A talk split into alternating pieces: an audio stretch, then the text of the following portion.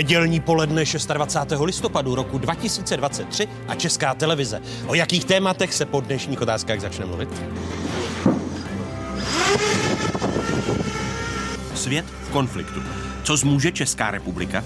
Diskuze ministrně obrany Jany Černochové, ex-ministra Lubomíra Metnara a náměstka ministra zahraničí Ukrajiny Jevhena Perebínise.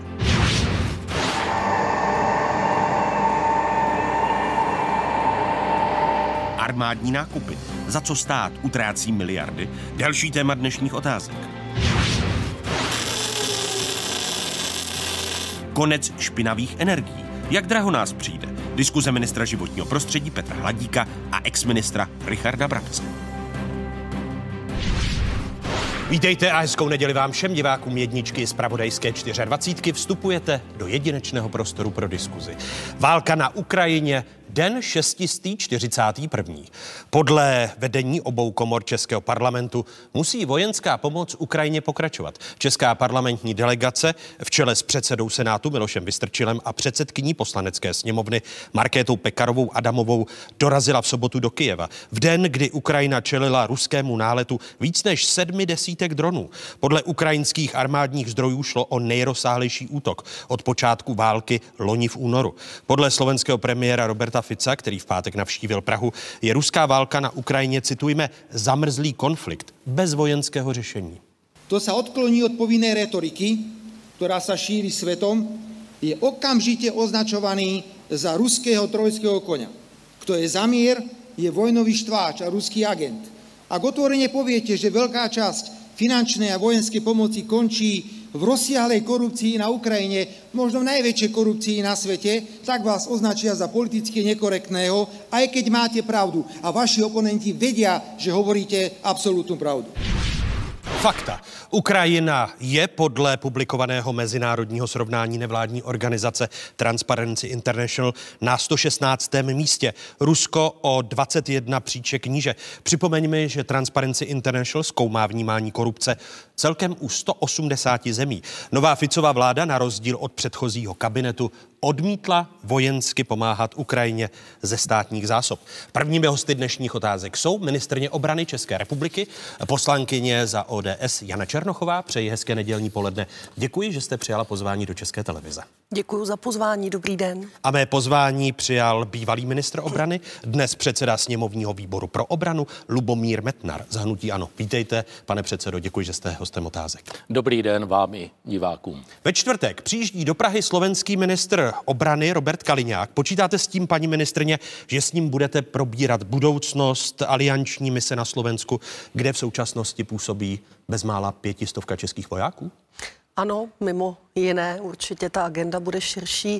Eh, my jsme se s ministrem obrany Kaliňákem již viděli dva týdny zpátky eh, na jednání takzvaného FACu v Bruselu, kde jsme se tedy jeden druhému představili, protože v z minulosti jsme se neznali a určitě těch témat, které máme společné, tak těch je celá řada. Není to pouze vlastně lešť a to naše bojové uskupení, ale eh, jsou to i záležitosti, které se týkají eh, Ukrajiny. Eh, diskutovala se ostatně Ukrajina i právě na tom FACu. Diskutovalo se navýšení toho evropského mírového nástroje, Když ale kam té, i přispívá Česká republika a kam neodmítla přispívat ani Slovenská republika. Eh, Zůstaňme u té lešti a u uh, onoho uskopení bojových jednotek, eh, které posílily východní křídlo uh, Severoatlantické aliance v reakci na válku na Ukrajině. Počítáte s tím, že tyto plány platí i po nástupu nové vlády na Slovensku, jinými slovy, uh, že čeští vojáci budou i v dalších letech přítomni? Já myslím, že stoprocentně a ta retorika, která byla možná poplatná těm té vyhrocené volební kampani na Slovensku, tak si myslím, že všichni jsme zaregistrovali ty rozdíly, ať už z úst třeba i pana premiéra Fica. Ostatně byl tady na té návštěvě v tom minulém týdnu a pan ministr obrany Kaliňák se eh, podle mých informací a informací náčelníka generálního štábu již byl na lešti podívat a eh, nezaznělo tam něco takového, že by tato vlastně eh, toto úkolové uskupení mělo na Slovensku končit, což samozřejmě eh, budete je zájem, zájem určitě je zájem nejenom České republiky, ale je to zájem i samotného Slovenska. Byli by Slováci sami proti sobě, pokud by vlastně toto úkolové uskupení chtěli ukončit. Myslím si, že se tam hodně věcí posunulo. Eh, na začátku tam byla i celá řada nějakých administrativně technických problémů.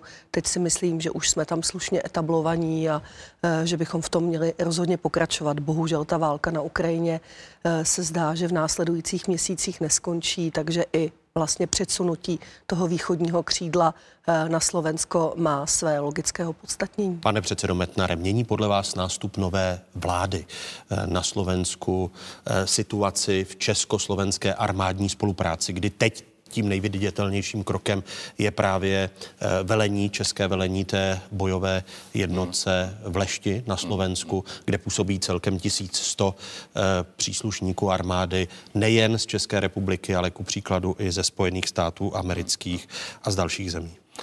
Tak já se vůbec nedomnívám, že by tam došlo k nějaký změně, ba naopak. To, že došlo eh, ke změně vládnoucí garnitury na Slovensku, to je věc jiná, ale co se týče nejenom naší spolupráce eh, se slovenskými ozbrojenými silami, ale i v rámci aliance, já považuji našeho východního partnera za velmi seriózního a profesionálního partnera, takže já nepočítám a vůbec nepředpokládám, že by k některým změnám mohlo dojít.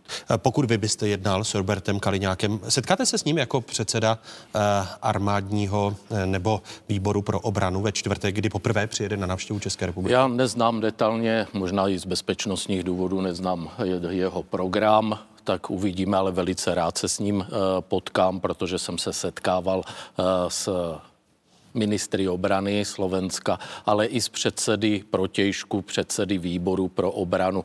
Takže to není nic výjimečného. Pokud to bude na programu, já zatím nemám toto avizované, tak určitě ráda. Navíc já jsem se s ministrem Kaliňákem setkával ještě na evropských ministriádách, když byl ministr vnitra. Eh, zatímco česká parlamentní delegace v Kijevě v sobotu deklarovala pokračování vojenské pomoci Ukrajině, Slovensko to pod vedením nové vlády Roberta odmítá. Vám je blížší který postoj? Ten český nebo ten slovenský? Víte, ono je to převážně ta pomoc, na které, když budu hovořit velmi obecně, tak Evropa se na ty pomoci jako taková, Evropská unie se zhodla, že je třeba pokračovat v té pomoci. E, to bylo ještě, myslím, na tom řínovém, eh, na té řínové ministriádě a z, e, zhodla se na tom i G7, že budou pokračovat, ale ono v tom globále je to spíše bilaterální pomoc Ukrajině a na tom. A víte dobře, že v rámci předvolební kampaně Eh, současný premiér Fico avizoval, že tu pomoc eh, nebude podporovat a že ze státních, řekněme, ta státní pomoc bude z jeho strany zastavena.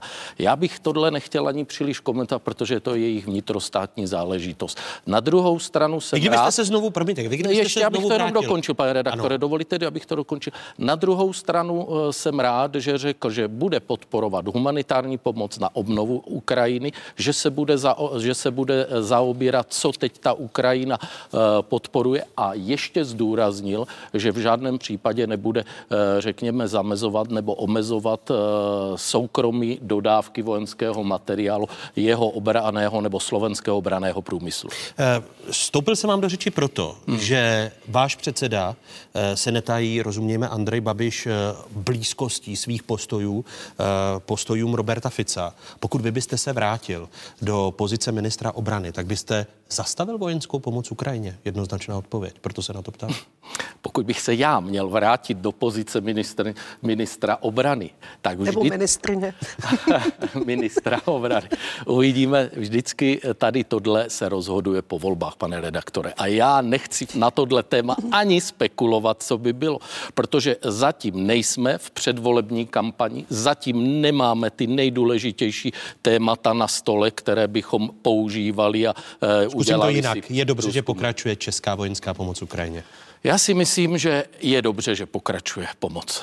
České republiky. Budete rozebírat i postoj při tom čtvrtečním jednání s Robertem Kaliňákem, novým ministrem obrany Slovenska, eh, zastavení té vojenské pomoci ze strany Slovenské republiky, eh, protože jste s předchozím ministrem obrany nebo dvěma předchozími ministry obrany, které jste zažila, tak jste koordinovali eh, dodávky zbraní a vojenské pomoci Ukrajině. Tak můžeme to samozřejmě vadit občansky, že Slovensko tomu bude přistupovat takto, ale myslím si, že to určitě by nemělo být předmětem nějaké naší společné agendy. V tom má eh, pan předseda výboru Metnar pravdu, že je to rozhodnutí slovenské vlády, tak jako slovenská vláda, předpokládám, nespochybňuje rozhodnutí české vlády tam eh, na Ukrajinu tu pomoc dál posílat, tak si myslím, že to není nějakým předmětem bilaterálních jednání. Každopádně eh, to, že I na eh, tom FACu bylo jasně řečeno z úst pana Kaliňáka, že Slovensko chce podporovat ten evropský mírový nástroj, tedy ten vlastně eh, fond, tak to je jasné znamení, že nějakým způsobem ta pomoc Ukrajině finanční bude směřovat i ze Slovenska. To si myslím, že je dobrá zpráva nejenom pro Ukrajinu, ale i pro okolní země. Eh, Česká republika patří mezi lídry té pomoci. Ono upřímně řečeno z toho vojenského materiálu už není mnoho věcí, které bychom na Ukrajinu mohli posílat. Na druhou stranu budeme se snažit kompenzovat eh, tu nemožnost posílat materiál z našich zásob, protože nechceme ohrozit naší obrany schopnost eh, těmi vývozními licencemi, které udělujeme vlastně soukromým privátním firmám. Tam vlastně proběhlo už, je to víc než desítky miliard, eh, putovali od firem soukromých dárců prostřednictvím těch nejrůznějších sbírek.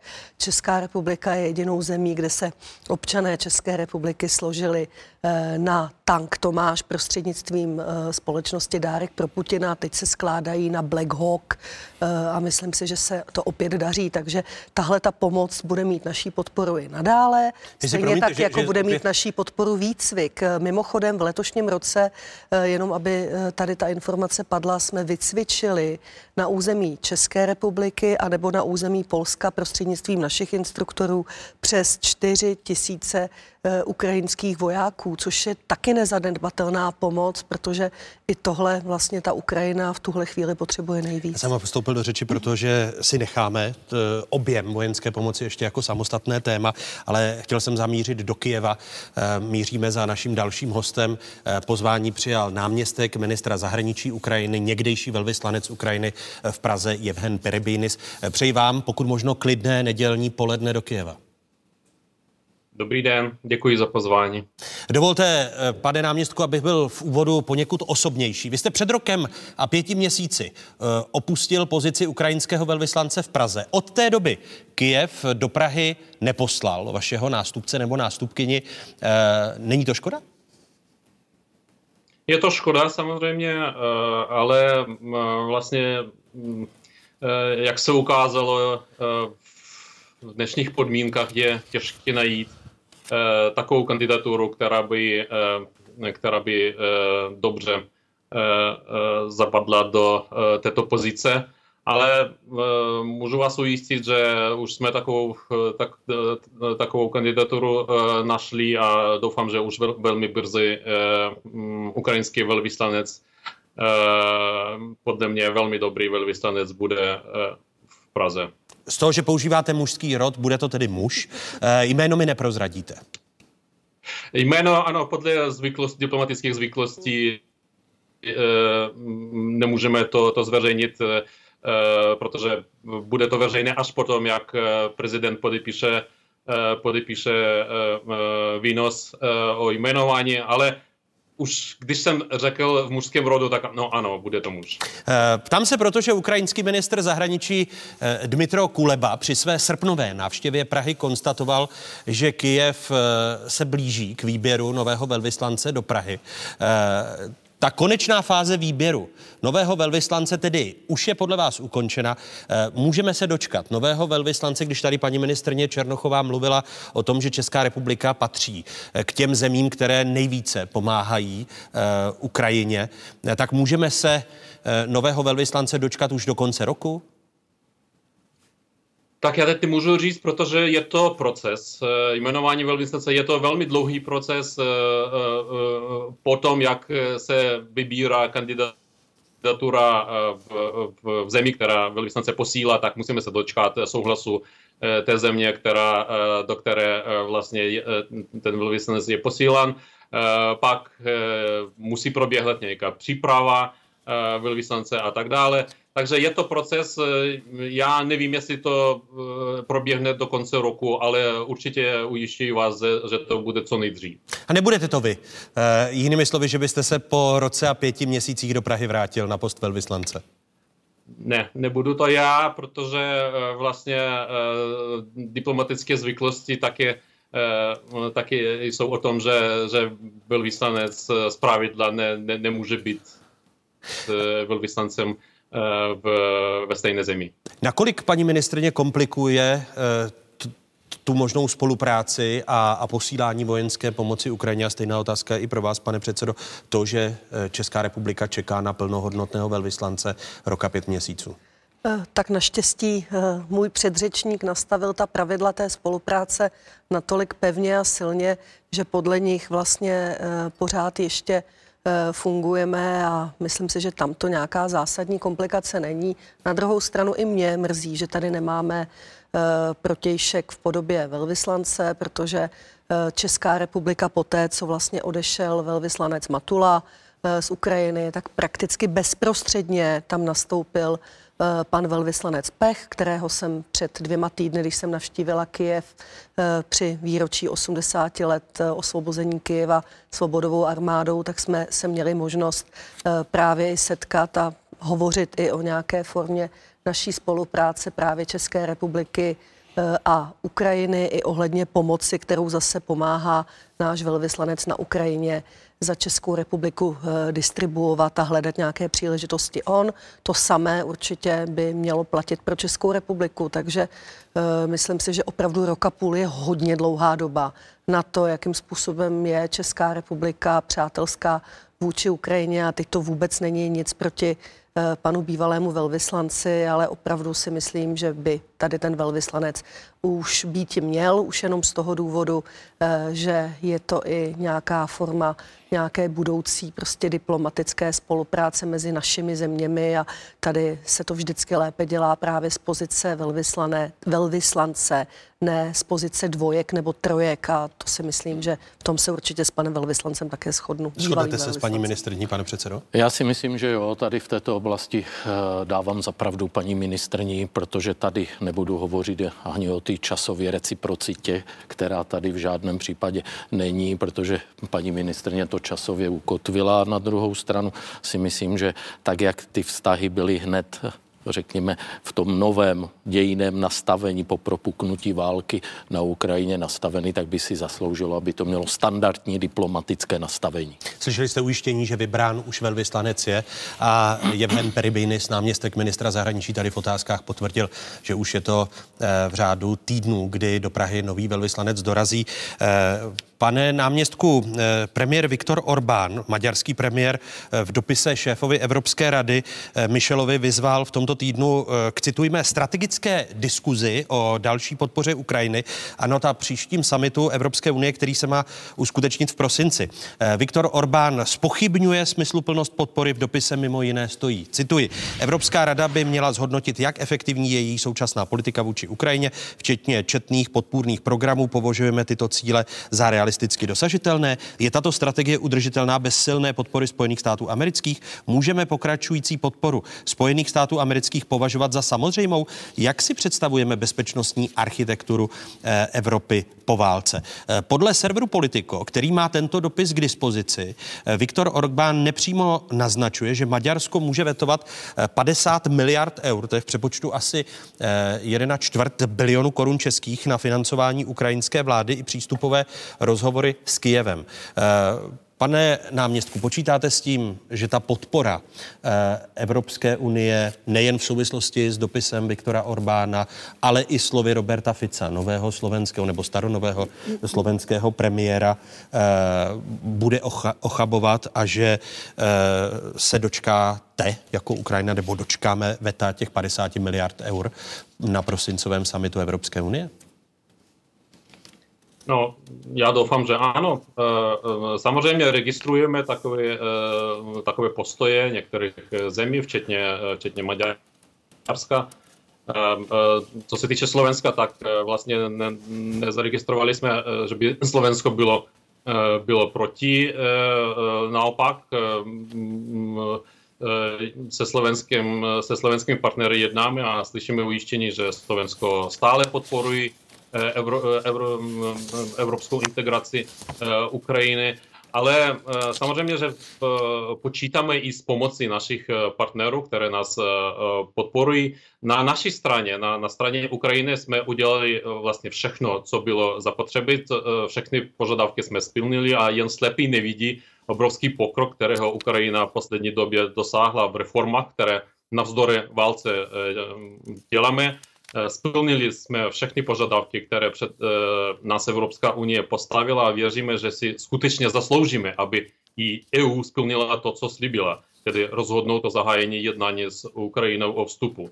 A my vlastně nepožadujeme žádné ústupky, žádné zkrátky, ale taky žádáme, aby naši evropští partneři eh, dodrželi slovo a nepředkládali nové podmínky. A co se týče Maďarska, tak bohužel slyšíme Eh, každý den stále nové, eh, eh. Šlo jim o mm, národnostní menšiny. Za, myslím si, že, že za několik týdnů uděláme legislativní změny, které budou zrcadlové, takové, jaké mají Maďaři. tak nebudou mít žádné argumenty pro to, aby spochybňovali našu podporu maďarské menšiny. Ale teď slyšíme i další požadavky, takové vágní, že, že Ukrajina prostě není připravena Eh, že je tam válka a tak dále. Takže, jste, eh, promiňte, ale no, jste, připraven, jste připraveni jako Ukrajina na plán B, eh, tedy že dojde k vetu, maďarskému vetu té pomoci, toho balíku 50 miliard eur, jak jsem o tom mluvil? No, samozřejmě, že musíme být připraveni na jakékoliv scénáře, ale zase říkám, že doufám, že k tomu nedojde, protože, protože argumenty, uh, argumenty nejsou, aby ta, uh, ta podpora nebyla Eh, schválená. My jsme splnili všechno, co bylo, eh, eh, co bylo po nás požadováno. A jak se vám poslouchají ta slova, která jste slyšel i z úvodu dnešních otázek, kdy Robert Fico říká, že Ukrajina má problém s korupcí, že patří k nejskorumpovanějším zemím na světě. To ostatně vyvrací statistika Transparency International, jak jsem mi v úvodu, v úvodu citoval. Ale zdá se, že Slovensko se jasně připojilo na stranu Maďarska. Eh, tak eh, vlastně no, eh, pokud jde o mě, tak nemůžeme samozřejmě s tím souhlasit, protože Ukrajina, když na té cestě, když jsme se připravovali na vstup do EU, udělala velmi rozsáhlé reformy především ve sféře boje proti korupci. Teď máme, máme systém, protikorupční systém, včetně antikorupčního byra, antikorupční prokuratury, antikorupčního soudu, který je, já bych řekl, příkladným. A ten boj není jen, není jen na papíře. Každý den slyšíme o zadrženích, o, o, o tom, že dokonce i poslanci, i další Eh, další eh, eh, v ústavní činitele. Takže ten boj je a já nesouhlasím s tím, že, že situace s korupcí na Ukrajině je nejhorší. Takže my jsme připraveni se slovenskými partnery jednat, vysvětlovat a mm, doufám, že se jejich postoj změní. Ukrajinská protiofenziva se nevyvíjí tak, jak Ukrajina očekávala. Podpora západu mimo jiné nebyla dostatečně masivní a rychlá. Zároveň čas strávený přípravou Rusku umožnil velice dobře se na protiofenzivu přichystat. Eh, to řekl eh, český prezident Petr Pavel tento týden na armádním velitelském schromáždění. Tady jsou jeho slova. Válka na Ukrajině sebou nese jedno eh, velké riziko. A sice únava z války, která se samozřejmě a nutně projevuje nejenom u válčících stran, ale i u všech zemí, které buď Ukrajinu nebo Rusko podporují, povede k tomu, že poroste tlak na ukončení konfliktu nějakou dohodou. Slova Petra Pavla. Dodávky zbraní, které Ukrajina potřebuje pro úspěch podle prezidenta, stále váznou. Ani teď nedosahují potřebné úrovně. Sami ukrajinští vojáci se podle něj cítí nejen pochopitelně unavení, ale e, další e, pomoc je prý na cestě, jak říká americký ministr obrany Austin. It'll provide additional artillery munitions, uh, additional um, interceptors for uh, air defense uh, and, uh, and a number of anti-tank weapons as well. Když si sečteme, pane předsedo, začnu teď u vás, tu českou pomoc, vojenskou pomoc státu Ukrajině jsme za ty necelé dva roky zhruba na sedmi miliardách. Měla by podle vás i v tom příštím roce ta pomoc pokračovat v podobném objemu, tedy v průměru 3,5 miliard ročně ze strany ministerstva obrany? Tak eh, samozřejmě eh, ta pomoc obecně by pokračovat měla, ale je třeba si říci, zdali eh, máme ten prostor ještě, protože já neznám, a to jsme s paní ministrní domluvení, že za minulý rok nám ke konci roku předložila ten seznam, který byl, byl v určitému režimu. Slíbila nám, že nám letos ke konci roku opět tento seznam ty pomoci předloží, abychom konkrétně věděli, co tam bylo poskytnuto. A obecně, co se týče toho, já si myslím, že ta Jde o ten pomoc, pomoc těch... stále uh, jako pokračuje, když si to vezmete. Takže uh, ten objem, uh, já bych nechtěl tady příliš spekulovat, protože ono ne, nejde o ty absolutní částky, spíše jde o tu efektivitu, jo, čím můžeme de facto přispět, co může ještě, čím může Česká republika pomoci. Protože na druhou stranu vidíme tu situaci a na tom se poměrně široce zhodujeme, že současná situace na té frontové linii je de facto eh, teď jako zamrzlý konflikt. Nakolik to ale souvisí s tím, eh, to, o čem mluvil Petr Pavel, eh, český prezident v tomto týdnu, že to zamrznutí nebo ne postupování Ukrajinců v takové hmm. míře je dáno právě mírou vojenské pomoci a ochabováním té vojenské pomoci ze strany západu. Tak já bych neřekl, že to přímo souvisí. Je to, je to poměrně od, složitá otázka na vojenské experty, eh, protože eh, když si vezmete, tak eh, jsou tady některé postupy armád, ale uh, u ukrajinským ozbrojeným silám se ta avizovaná ofenzíva nedařila tak, jak to bylo a došlo k tomu, že v určité linii došlo k tomu zamrznutí, k, těm zá, k té zákopové válce. Což podle vás teď... nesouvisí s mírou té vojenské pomoci? A nemyslím si, že to přímo souvisí, když uh, jsou tam určité aspekty uh, ty zbraně, tě, těch zbraňových systémů, ale na druhou stranu je vidět, že Rusko daleko rychleji doplňuje Eh, zbraně daleko rychle dozbro, eh, rychleji dozbrojuje a adaptuje se na to. A to je na rozdíl od Ukrajiny jiná situace. Paní ministrně? S tou poslední větou zcela souhlasím, že eh, si myslím, že to není o tom, že bychom méně zbraní dodávali na Ukrajinu, ať už tedy z těch různých forem pomoci těch různých iniciativ nebo i Eh, ta slova eh, amerického ministra obrany zněla také jasně, ale že samozřejmě i Rusko se posunulo za eh, ty téměř dva roky dlouho trvající konflikt, tak se posunulo rychleji, jsou schopni nahrazovat prostě svoje zásoby a samozřejmě i některé země, které pomáhají Rusku, tak vybavují tou svojí technikou Rusko stejně tak, jako my vybavujeme Ukrajinu. Takže eh, tady prostě dohnat eh, a předehnat eh, v těch závodech ve zbrojení i samozřejmě tu druhou stranu není jednoduché a může to samozřejmě znamenat pro Ukrajinu, že některý, některé ty věci se jim nedaří tak, jak si dopředu naplánovali, ale není to že... jenom jeden faktor toho, že by jsme těch, e, toho vojenského materiálu tam posílali méně. Já jsem ale... zmiňoval ten celkový objem zhruba 7 miliard za dva roky. E, které uplynou eh, na počátku příštího roku, tedy za, za tři měsíce od ruského napadení Ukrajiny a eh, výrazné okupace Ukrajiny.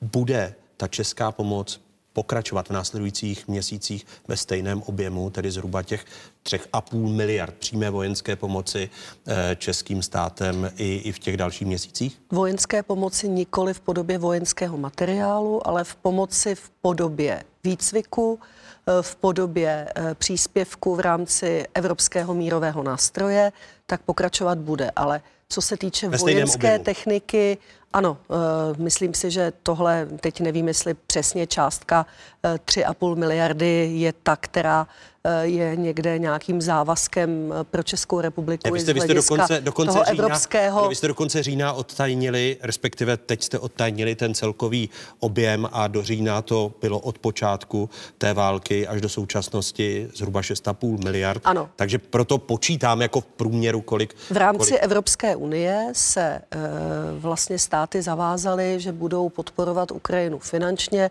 v podobě takzvaného evropského mírového nástroje.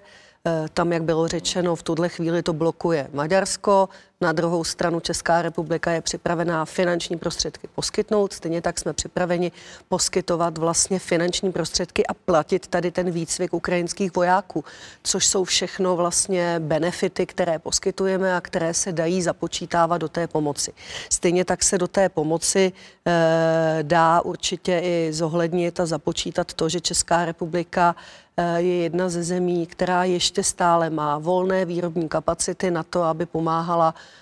Ukrajině prostřednictvím svých eh, soukromých eh, společností.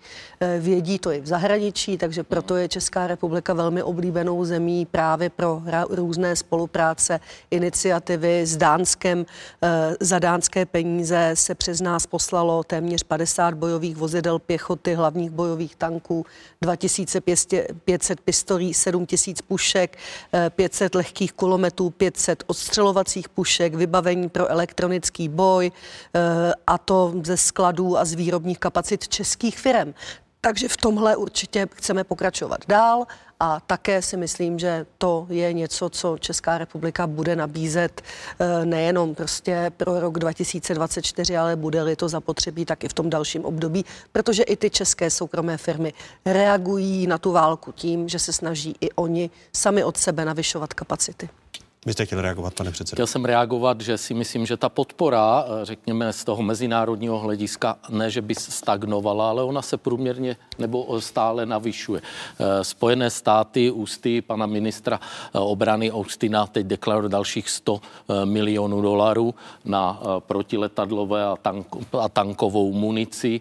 Ministr, ministr Pistorius Německa ten opět avizoval, že svoji stávající podporu podporu avizovanou ze 4 miliard euro zvednou na 8 miliard. Takže když se na to podíváte, tak v tom mezinárodním kontextu ta pomoc stále roste, ale ten výsledek, vojenský výsledek, jenom na, na upřesnění, tady není. Tam jsme zůstali, řekněme, v té zákopové válce. A ono se to odráží, a to paní ministrně ví velmi dobře i v tom našem výcviku, ten požadavek ozbrojených ukrajinských sil je cvičit, řekněme, tu zákopovou válku, tak jak v největším výcvikovém eh, středisku u nás na Libave to probíhá, takže ten požad, takže nevidím tam, řekněme, ten, ten progres, ten průlom, že by došlo k nějakým velkým změnám v té vojenské situaci. Proto eh, to nejenom já, ale celá řada lidí hodnotí, že se jedná teď o, řekněme, stagnující, zamrzlý vojenský. Mimochodem v Senátu nám dva týdny zpátky schválili vlastně prodloužení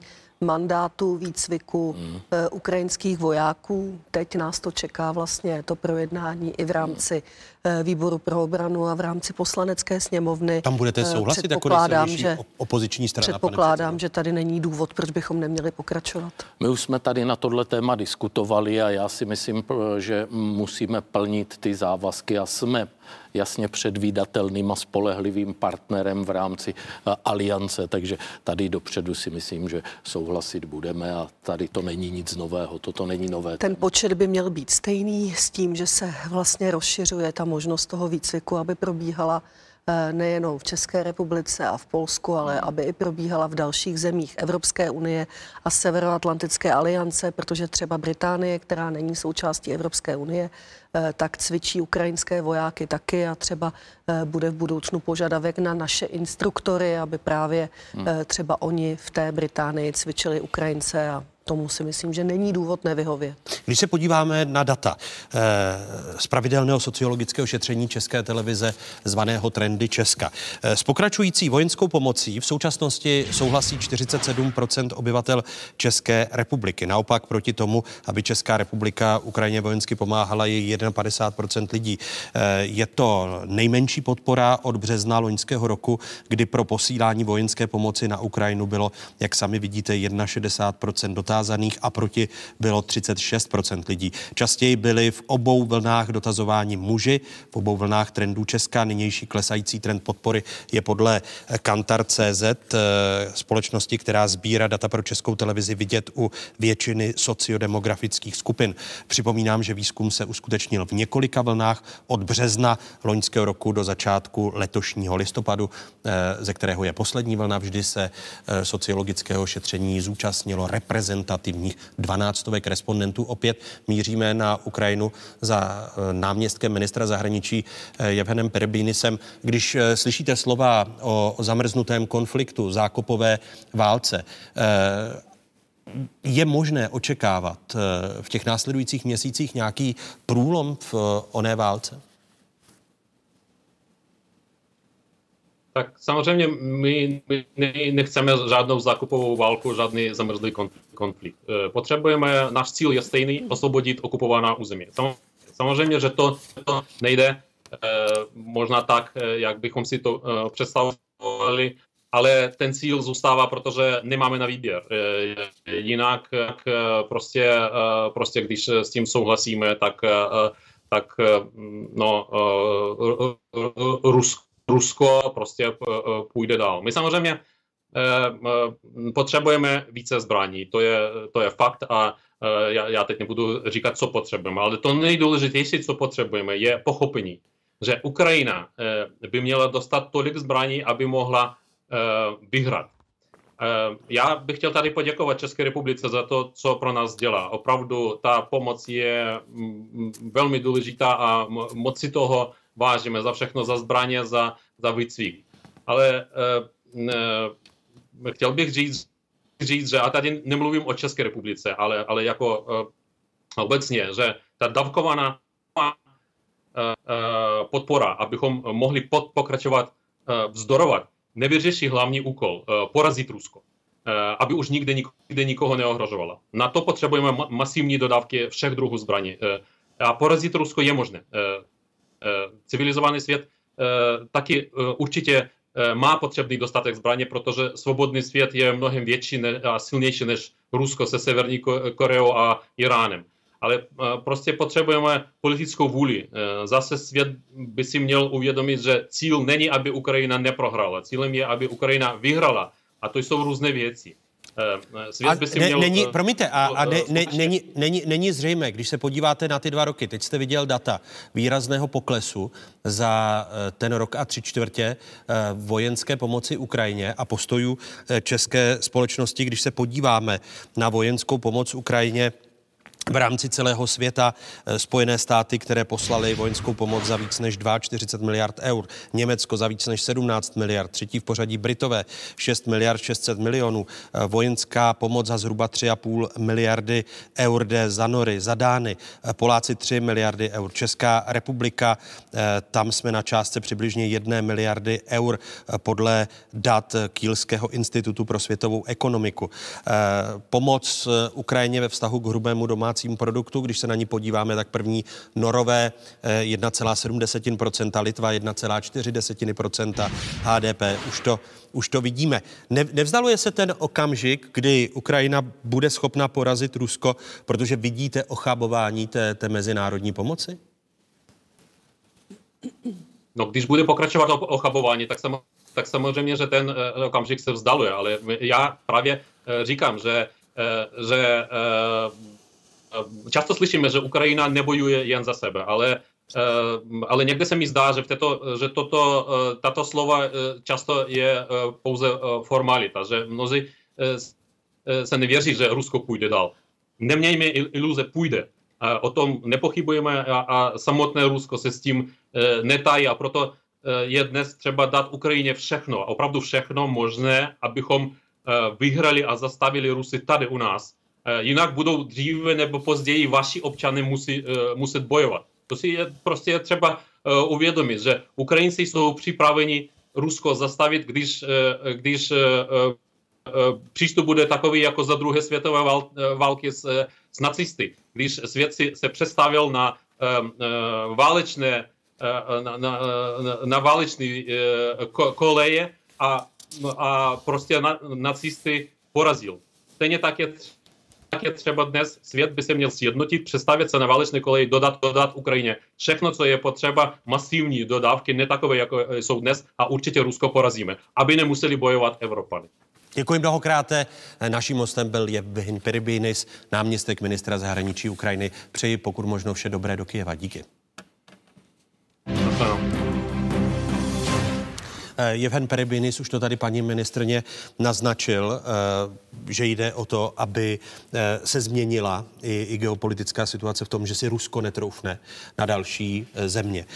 Když se podíváme na nejnovější studii, která byla publikována v uplynulých dnech, Preventing the War, the Next War. Next war. Uh, jde o studii z Německa, eh, která nabízí pět scénářů a konstatuje, že je to zhruba šest let, které mají státy Severoatlantické aliance k dispozici, aby eh, naplnili svoji obranou strukturu, včetně toho odstrašujícího systému vůči, vůči Rusku. Je těch šest let realistických na naplnění toho, že si Rusko netroufne pak na další státy vedle Ukrajiny, pane předsedo? Tak já nevím, jestli je to realistické. Já jsem osobně tady tuto analýzu nečet, ale slyšel jsem několik komentářů a když se nad tím zamýšlím, tak ano, jsou tady, řekněme, názory odborníků, že bude trvat Rusku pět až sedm let, kdy s ohledem na e, válku na Ukrajině doplní a, řekněme, obnoví své ozbrojené síly na tu, řekněme, požadovanou, požadovanou úroveň, kterou Rusko avizuje.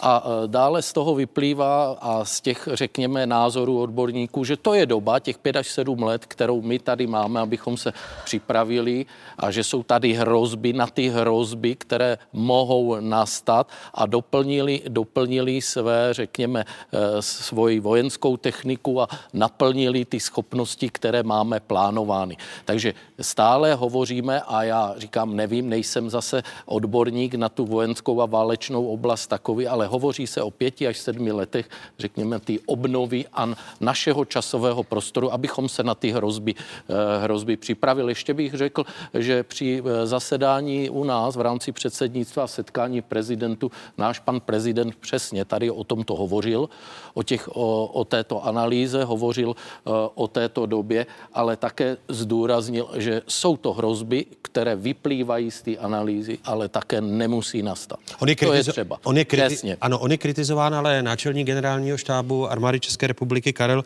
Řehka, že straší válkou. Eh, teď na vetitelském schromáždění eh, Karel Řehka prohlásil, že cituji, nelze spoléhat na věčný míra v souladu s nedávno schválnou obranou strategií, je nutné se chystat na obranou válku. Tady jsou Řehkova slova. Připravujeme se na nejhorší scénář, na válku vysoké intenzity a velkého rozsahu s technologicky vyspělým protivníkem vybaveným jadernými zbraněmi. Naše země bude díky bohu odstrašovat a bránit se jako součást NATO. Ta slova vám konvenují nebo jsou zbytečným strašením? Tak, tak jak za to mě více konvenovaly ty, ty slova pana prezidenta, který řekl, tohle je hrozba, to je z analytického materiálu, ale ta hrozba nemusí nastat, musíme se na ní připravit, než takovéto expresivní vyjádření náčelníka generálního štábu. Takže já se spíše přikláním k vyjádření našeho pana prezidenta, že popisu ty dané situace. Náčelník generálního štábu je podle vás hodně expresivní. Přesně tak. A to byste mu vytknul, kdybyste byl ministr. Jo, a tak se také stalo i na posledním výboru pro obranu. Jsme tady z hlediska těch vyjádření a někdy až politických vyjádření na toto téma vedli diskuzi na posledním výjezdovém zasedání výboru pro obranu. Chcete říci, že náčelník generálního štábu tady supluje paní ministrně, když mluvíte no v některých, o politických vyjádřeních? V některých směrech to tak vypadá, v některých směrech mě to tak připadá, nejenom mě, ale i řekněme celé řadě e, poslanců našeho výboru. Paní ministrně? No, pokud to jsou poslanci za ANO, tak mě to nepřekvapuje, protože e, samozřejmě na tom posledním výboru jsem nebyla ze zdravotních důvodů, to pan předseda ví, ale mám informace, jak to tam proběhlo. A chci se důrazně ohradit proti tomu, že by pan náčelník generálního štábu nějakým způsobem vystupoval politicky. To, že pan náčelník generálního štábu říká pravdu, tak, jak je, tak, jak se tahle pravda diskutuje i v rámci Severoatlantické aliance, co se řeší na vojenských výborech. To je prostě fakt. A nepřikla, nepřikrašluje si to ani o slůvko. A jestli tady někdo používá, že někdo říká, ne, nestraší, rozhodně nestraší, říká věci, které já slýchám na ministeriádách, které on slýchá na vojenských výborech. A prosím, odvykněme si na to, že bude náčelník generálního štábu někdo, kdo bude tady nás všechny pozbuzovat, že sedíme na nějakém růžovo-bílém obláčku věčného míru a že eh, tady ne, ne, ne, ne, nezuří nějaký konflikt. Eh, pane předsedo Metnare, zuří konflikt nejenom na Ukrajině díky invazi prostě Ruska, zuří konflikt na Blízkém středním východě, Eh, vidíme to všichni a Česká republika samozřejmě jako země, která je součástí Severoatlantické aliance, tak má nějaké povinnosti i ohledně vybavení, ohledně personální politiky, i třeba náborové politiky a to se všechno snažíme plnit. To, že e, někde ty konflikty byly už v minulosti, dali se predikovat, že budou a moji předchůdci toho mnoho v těch strategických koncepcích neudělali a my to musíme s novým náčelníkem generálního štábu s panem Řehkou dohánět, to je také pravda. To doháníte a, i za pana ministra Metnara? Takhle, musím říct, že pan ministr Metnar určitě měl dobrou vůli ty věci měnit. Asi největší ze všech ministrů e, obrany za, za hnutí ano. To tady chci prostě e, podtrhnout. Každopádně e, i jemu se některé věci nepodařily. Nepodařilo se mu dotáhnout bojová vozidla pěchoty. Kdyby je dotáhnul, už bychom měli Eh, tři roky eh, vyřešený z těch šesti let, které jsou v té studii, tak už by tři roky byly za námi a mohli jsme říkat, hurá, těšíme se eh, na těžkou brigádu. Stejně tak, pokud se kolegové, vaši kolegové z výboru odvolávají, odvolávají na nějaké studie na tanky z roku 2019, tak se chci zeptat, proč teda jste jako tehdejší ministr nerozhod, že se bude nějakým způsobem řešit tankové vojsko. Teď najednou všichni vzpláli, protože by tady chtěli mít nějaké K2. K2 je rozhodně dobrý tank, ale vyrábí se v Koreji a možná, jestli se v budoucnu bude vyrábět v Polsku, tak Česká republika logicky Pani, hledá nějaké vra, řešení vra, vra, evropské. Se, tankům se ještě dostaneme hmm. konkrétně, pa, pane předsedo. Ne, tak bavili no. jsme se o těch zásobách, o tom, jak se máme mě, připravit, mě šlo, mě šlo jak o, se o máme kritiku, moment, o kritiku Karla jak se ne, nedostali. Jak, bavili jsme se o tom, jak se máme připravit e, na to, co se píše v těch studiích. A já říkám, že tady jsme zaspali, že včera bylo pozdě. Kritika náčelníka generálního štábu je zcela iracionální. Náčelník generálního štábu říká věci, které jemu říkají jeho kolegové v rámci Severoatlantické aliance.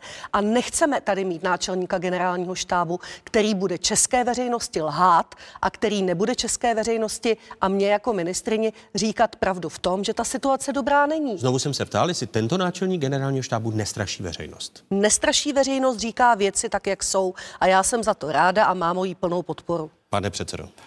Takže za, začnu tak, vážená paní ministrně Černochova, tak jak teď jste to uvedla, ten svůj monolog, i vy, eh, paní kolegyně, eh, v tom.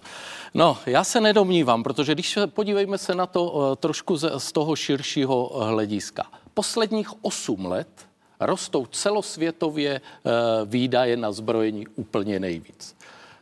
Minulý rok dala Evropa nejvíce finan- a začala nejvíce financovat eh, zbrojení za posledních 30 let. A v poslední době máme mezinárodní bezpečnostní situaci zhoršenou.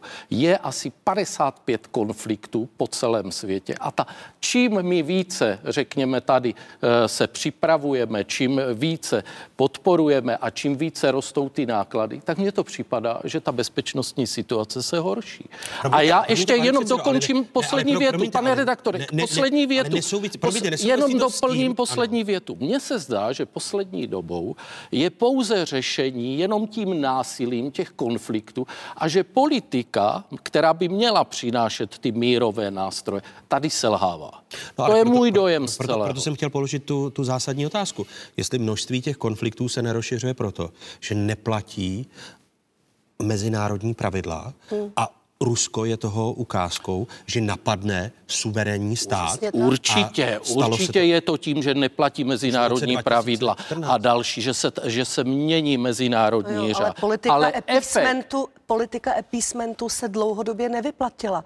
Vemte si, eh, pane předsedo Metnare, že vlastně v minulosti ten konflikt na Ukrajině se dal predikovat. Už jenom schování Ruska vůči Gruzii, schování Ruska i vůči Ukrajině a zabráním Krymu. Tohle jsou všechno věci, které už tady v minulosti dali jasný signál k tomu, kam Rusko bude směřovat. A když někteří z nás o tom hovořili, že to není prostě standardní způsob a že by mělo mezinárodní společenství zasáhnout, tak se nic nedělo. To, že k tomu přibyly další konflikty, víme, že v Sahelu e, opět Ruská federace díky Wagnerově skupině e, obsazuje jednu zemi za druhou. Ale není to jenom díky Wagnerově skupině, je to i díky naší vlastní neschopnosti, že nejsme schopní těmhle těm zemím zemím, my nabídnout nějakou jinou alternativu a že i díky některým prostě bývalým eh, koloniálním velmocem, eh, které v tom regionu měly své zájmy, tak vlastně ta situace se tam zhoršuje. A to je já, to, já jenom... o čem třeba jste i hovořil vy, že tady by určitě měla hrát roli nějaká diplomacie. A teď mi, promiňte, jenom, jenom dámo a, a, a, a pane, eh, ano. když se podíváme na výdaje na obranu a budoucnost armády České republiky, protože zjevně to nejsou jenom slova Karla Hřehky, na nich se neschodnete, ale i kritika ministerstva obrany v souvislosti eh, s rozpracovanou koncepcí výstavby armády České republiky do roku 2035, kde bylo bouřlivé to výjezdní zasedání eh, výboru pro obranu, o němž mluví jeho předseda eh, Lubomír Metnar. Když se podíváme na výdaje na obranu členských zemí Severoatlantické aliance, jak je teď diváci vidí lídrem žebříčku Polsko, které za poslední dekádu víc než zdvojnásobilo podíl výdajů na obranu v proměru k hrubému domácímu produktu letos půjde o zhruba 4% HDP. Dlouhodobě stály v čele Spojené státy americké. Ty jsou teď na druhém místě, snížili podíl obranných výdajů na současná 3,5%. Česká republika, když se podíváme na další část, je teď s 1,5% devátá od konce. Byť vláda tedy garantuje, že budou naplněna ta 2% jako alianční závazek. Paní ministrně, vy jste v tomto týdnu byla nemocná, to Zúčastnila jste se toho eh, výboru pro obranu, eh, kde i eh, člen výboru pro obranu, pan poslanec Růžička, kritizoval, že vaše ministerstvo nedodává materiály ku příkladu ke koncepci výstavby armády České republiky do roku 2035. Proč tedy nedodáváte poslancům a poslankyním toho výboru materiály, které jsou z pohledu budoucího vývoje výstavby armády, vynakládání prostředků? Je to přesně naopak. My materiály dodáváme kolegům z výboru s předstihem, dáváme jim informace, které se týkají kvačru, budoucího nákupu. Promiňte, proč tedy říkají, že, já to nedostali, dokončím, že nedostali? Já to dokončím. Když byl ministrem obrany pan Metnar, předkládal uh, on nějaké materiály, tak je nej, nejdřív nechal schválit vládou a pak teprve je dával na výbor. Já ty materiály nejdřív dávám pro informaci kolegům na výbor, ale nemůžu jim dávat informace, které ještě neměla vláda do všech detailů. Já jim ty informace dávám s nějakým předstihem, že na vládě tehdy a tehdy bude koncepce výstavby armády České republiky, vedu s nima o tom debatu společně s mými kolegy a očekávám, že to naopak ocení, ne, že to Oni budou vás, kritizovat. No, vás, že ale, jim ten materiál ale já vám, nedala, ale já vám říkám, moment, moment, já vám říkám za dobrotu na žebrotu, protože v minulosti vůbec tenhle ten materiál poslanci dřív, než ho schválila vláda, neviděli.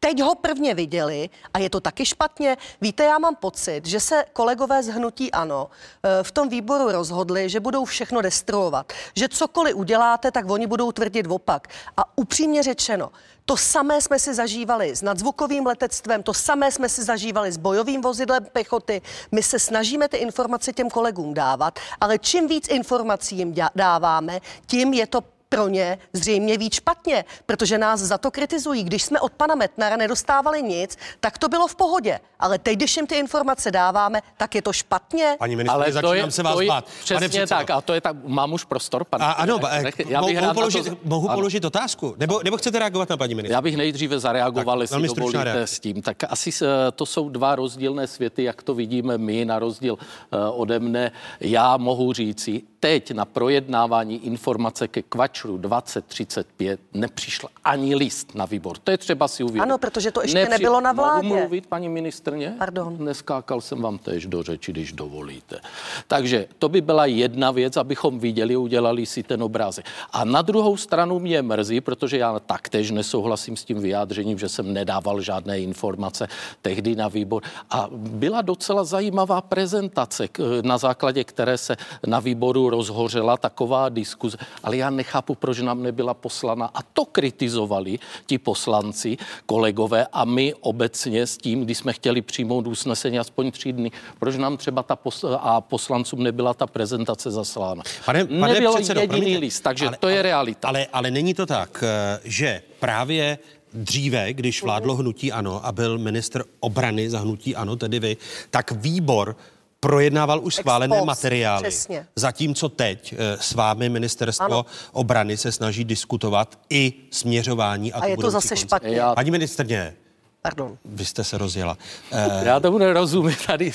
Ptám se, ptám se proto, jestli tento postup není férovější vůči opozici, že můžete ještě rozpracovávané materiály? Pane redaktore, já s tím nesouhlasím, protože nejvíc, řekněme, diskuzí, která byla a pravidelné, řekněme, nejenom před výborem, pravidelné doklady, které já jsem posílal a schvaloval tabulky, které byly měsíčně posílány na výbor, takže není pravda, že bychom eh, neinformovali členy tehdy za to předchozí volební období. S tím já absolutně nesouhlasím. Takže tady já to beru s tím, že je to pohled dvou rozdílných světů, jak se na to my díváme z hlediska té informovanosti. Ale já se, chci, chci se zeptat, paní ministrně, paní ministrně, vteřinku.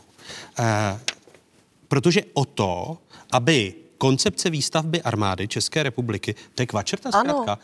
Uh, ano. A protože člověk nerozumí občas vaší terminologii a přemýšlím, jak to, uh, jak to může, může být dešifrováno. Takže pro mě koncepce výstavby armády České republiky do roku 2035, tak o to požádalo samo ministerstvo obrany, ano, přesně. A vy byste přece to měli u- uvítat a nikoli, že ministerstvo kritizováno, že když vás o něco požádá a je to materiál, který teprve vzniká, takže řeknete, že s vámi ministerstvo nekomunikuje a tají před vámi materiály. Proto se ptám, jestli není logický ten argument, že kdyby ministerstvo nedalo nic, řeklo, hmm. my si tady chystáme eh, koncepci výstavby armády České republiky a postavíme vás před hotovou věc, že by byl klid? Ne, to já v žádném případě to takto nevidím, protože když si vezmeme faktografii, tak eh, pamatuje si paní ministrně eh, s tím, jak bylo jmenování na hradě generálu. Tam za mnou přišla i s náčelníkem generálního štábu a řekli, že by nás chtěli seznámit s informacemi ke kvaču. Ano. ano, výborně byla to jejich iniciativa. Říkám ano, nejbližší je výjezdní výbor, zařaďme to tam a můžeme to projednat.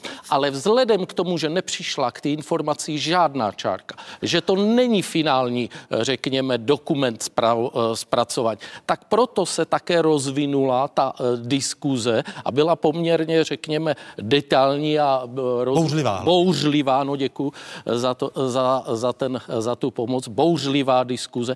A to, že jsme nedostali materiály, je kritizováno opakovaně a v tomto případě to jenom zapadlo do kontextu. To nebudeme vytrhávat jenom kvačer, ten, tu koncepci eh, výstavby armády České republiky. To je třeba si uvědomit. Že tam jsou další takové materiály. Že, ne, ale že ten přístup ne. je dlouhodobý a že ti po, poslanci si stěžují. A pozor, jenom doplním jedno. To nebylo jenom, eh, nebyli jenom opoziční poslanci. To není Byly pravda. případy, ale eh, Osobně jsem hovořil s některými vašimi poslanci, kdy mi říkali, že sami nemají informace z vašeho Pane rezortu. doktore, poslanci hlasovali o tom, jestli mají informace nebo nemají. Pro, o tom, že nemají informace, hlasovali pouze poslanci za ano. Pokud by byla pravda eh, to, co říká pan předseda Metnar, tak by eh, to hlasování eh, proběhlo jinak, než jak je důkazem.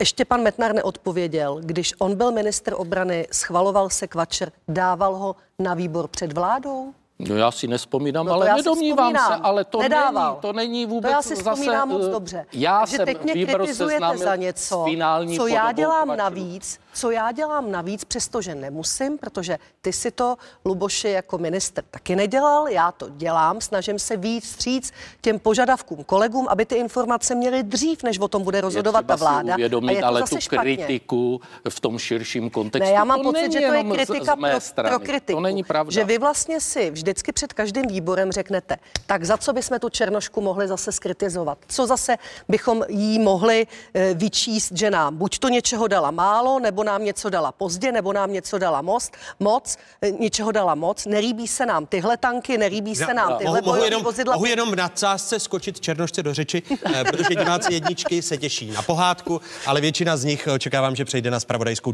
24, kde otázky pokračují. Hosty diskuze zůstávají Jana Černochová, ministrně obrany a předseda eh, obraného výboru Lubomír Metnar. Přijmě také pozvání k další části otázek, protože řeč bude o cenách energií a jejich výších. V diskuzi ministra životního prostředí Petra Hladíka s jeho předchůdcem ved funkci místo předsedou hnutí Ano Richardem Brabcem. Otázky pokračují po stručných zprávách na Spravodajské 24.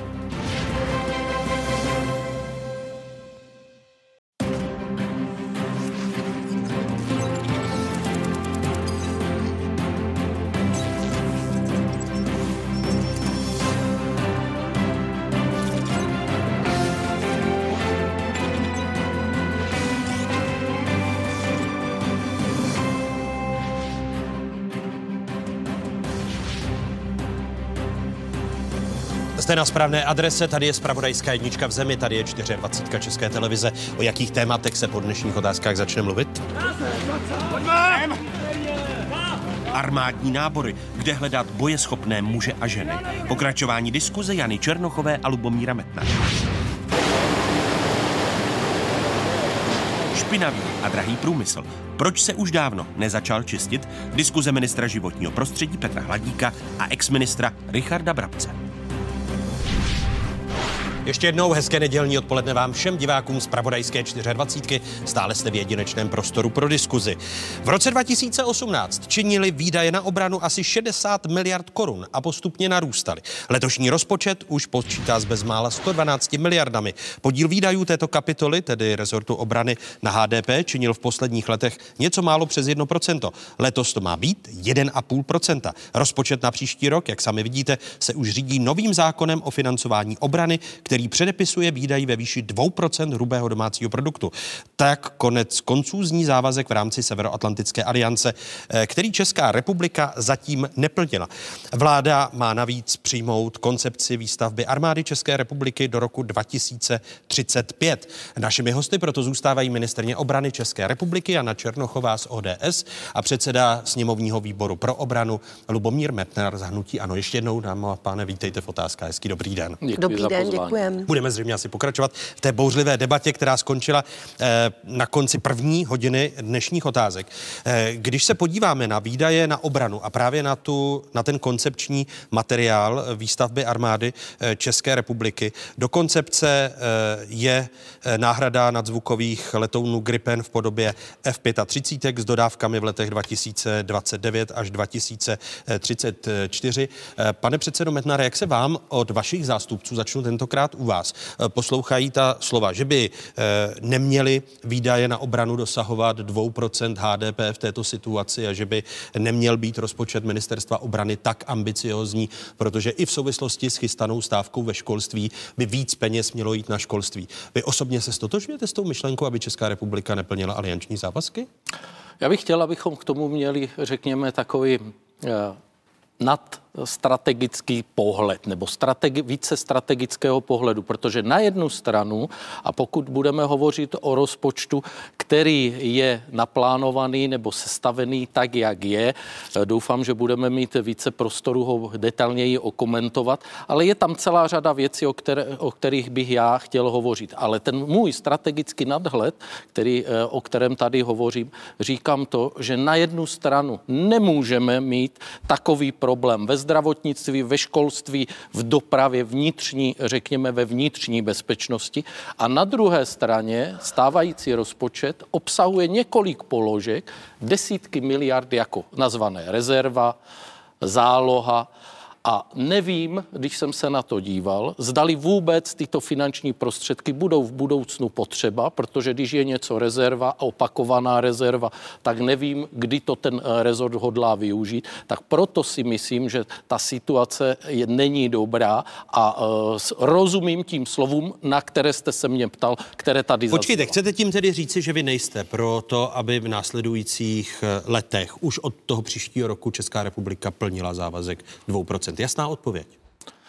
Za současné situace ne, protože si myslím, že máme tolik problémů v jiných rezortech a že rozpočet rezortu obrany je postaven na úkor ostatních velmi důležitých, eh, řekněme, rezortů, který tady byl. Já jsem za to, aby se eh, rozpočet armády navyšoval, ale aby byl efektivní a transpar- transparentní, na co bude využít. A to byla trajektorie, protože do minulosti, vemte si i ta vláda současná. Nejdřív jste chtěli dosáhnout 2% v roce 25. Teď jste to urychlili v roce 24. Takové byly vaše prohlášení. To bylo před, eh, to první prohlášení vlády bylo ale před eh, válkou na Ukrajině. Válkou na Ukrajině. Eh, pane předsedo, když jsme tu první hodinu skončili vyhrocenou diskuzí o koncepci výstavby armády České republiky do roku 2035. Už jsem zmiňoval, že nákup stíhaček F-15 je v této koncepci... 35. 35. F, pardon, co jsem řekl? F-15. F-15, to se, to se omlouvám. F-35, eh, tak jde o největší armádní zakázku v historii. 24 eh, amerických letounů za 150 miliard korun. První stroje dorazí v roce 2029. Všech 24 do roku 2035, do kdy má být ten materiál. Eh, vy z těch návrhů, které víte z ministerstva obrany, tak jako hnutí ano, jako nejsilnější opoziční strana, budete hlasovat eh, pro tu koncepci výstavby armády, respektive bude mít vaši podporu nebo má vaši podporu? Dívejte se, zatím přístup rezortu a uh, ta, ta, ty informace k tomu, k té koncepci výstavby armády České republiky, zkráceně Kvačer, moji podporu má, ale nemáme finální podobu, ta teprve bude dopracována. Byla celá řada, uh, řekněme, diskuzí na témata, která potřebujeme dovysvětlit. A já dneska ode mě nečekejte, že řeknu, že ji podpořím nebo nepodpořím. Já si počkám na tu finální podobu. Druhá věc je, správně jste řekl, uh, už několikrát jsme se i ve veřejném prostoru bavili o F35. Náš názor znáte. Můj názor je, zbytečně spěcháme, pojďme, odložme to o dva roky, veďme tu diskuzi. To ještě jedna věc je. Zajímavé na tom je, a na to mi třeba paní ministrně nebyli schopni odpovědět na minulém nebo předminulém výboru, ale odpověděli mi písemně. Eh, v programu rozvoje nadzvukového letectva je rozdíl 66 miliard, eh, které jsem já chtěl vysvětlit. A to je třeba o těch rezervách, o, které já, o kterých já se zmiňuji. A je to zajímavé s tím, tak na jednu stranu nemáme, eh, řekněme, peníze, abychom zaplatili lékaře, nepedagogické pracovníky tady v tomto a, na, a potom máme v rozpočtech rezervy, o kterých nevíme, jestli budou využity. Tak to vidím jako hazard. Paní ministrně, eh, když se podíváte na ta slova, která zmínil eh, Lubomír Metnar, že by měla být pomalejší, eh, ta naplňování závazků, která se týkají 2% na armádu České republiky a ty rezervy, o nichž mluví? Neměla a já tím vlastně plním programový prohlášení vlády Bohumila Sobotky, programový prohlášení vlády Andreje Babiše a programový prohlášení naší vlády, vlády Petra Fialy. Tady bych chtěla říct, že v době konjunktury, kdy ta ekonomická situace nebyla tak špatná, jako je teď, tak eh, ministři ani premiéři zahnutí ano neudělali mnoho proto, aby se na ty 2%, aby jsme se k těm dvěma procentům alespoň přiblížili. Vzpomeňte si na ty všechny možné e, koaliční smlouvy, které mezi sebou ty strany uzavíraly. Vždycky tam měli rok 2024, který byl klíčový pro to, aby měli 2%. Nikdy to nesplnili. Splnili jsme to až my zákonem, který podpořilo Světe div se, i hnutí ano a pan, uh, pan kolega Metnar. Ale promiňte, a v tom pan, zákoně, pan promiňte, říká, v tom zákoně je rok 2024, tak čemu se teďka diví, že plním zákon? Můžu mám, zareagovat? mám, ne, já to dokončím. Mám porušit zákon, když v tom zákoně je rok 2024? Vedete to tu jste diskuzi. nevěděli, No počkejte, no to jste promiňte, já nevěděli nevedu. před pár já jsem, měsíci, paní že ministrně nám neskákala do, je taková. vteřinku, paní ministrně nám neskákala do řeči a dal jsem poměrně hodně prostoru vám v těch odpovědích. Hmm. Necháme je dokončit dám. Takže v době konjunktury se 2% neplnila, teď se plní na základě zákona, který podpořilo i hnutí ANO. A mě teda šokuje to, že najednou k tomu někdo má výhrady, že plníme to, co máme daný v zákoně. Začnu. Proto jsme všichni hlasovali. Co se týče těch rezerv, eh, tak ano, rezervy tam jsou a řeknu vám přesně důvod. Protože Tady jsou platby v zahraničních měnách. A já nejsem Sibila, abych si teďka z nějaké křišťálové koule mohla říct, jaký bude kurz české koruny k dolaru za pět let. Stejně tak nevím, jaký bude kurz české koruny ke švédské koruně v případě bojových vozidel pěchoty CV90.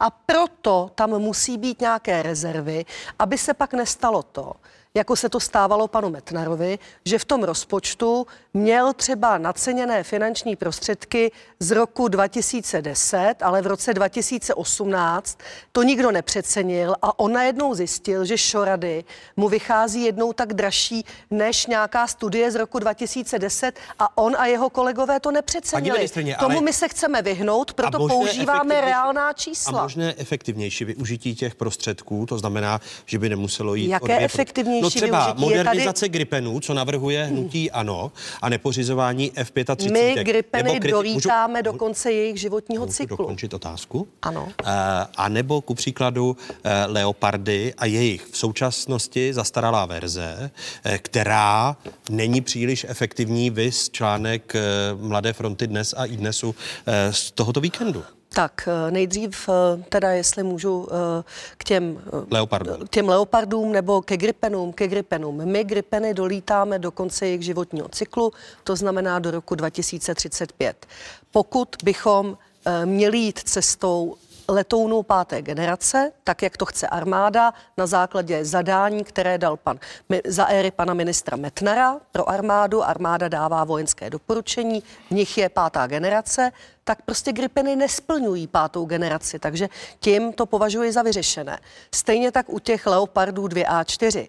Leopardy 2A4 jsme dostali darem od Spolkové republiky Německo za naší pomoc Ukrajině a nevím, kde vzal pan Růžička, pan Mikulecký eh, a ostatní autoři toho článku informaci, že bychom měli jít na platformu 2A4. Nic takového není pravda. My samozřejmě chceme pořizovat Leopardy 2A8, ty nejmodernější a pokud se tam odvolávají na nějakou studii z roku 2019, tak v roce 2019 za éry pana eh, bývalého ministra Metnara, tak žádné Leopardy 2A8 ještě neexistovaly, takže to je první prostě věc, kterou já spochybním v tom článku. A mrzí mě, že jsem nebyla na tom výboru, protože když o tom tam kole, kolega Růžička opět mluvil, že teda je nadšený z těch korejských tanků, tak bych mu vysvětlila, že opravdu ta studie se dělala jenom na to, co tehdy bylo na trhu. Dvě A8 jsou na trhu teďka jako nejnovější vlastně možnost i pro Českou republiku, Takže Česká aby republika Česká republika,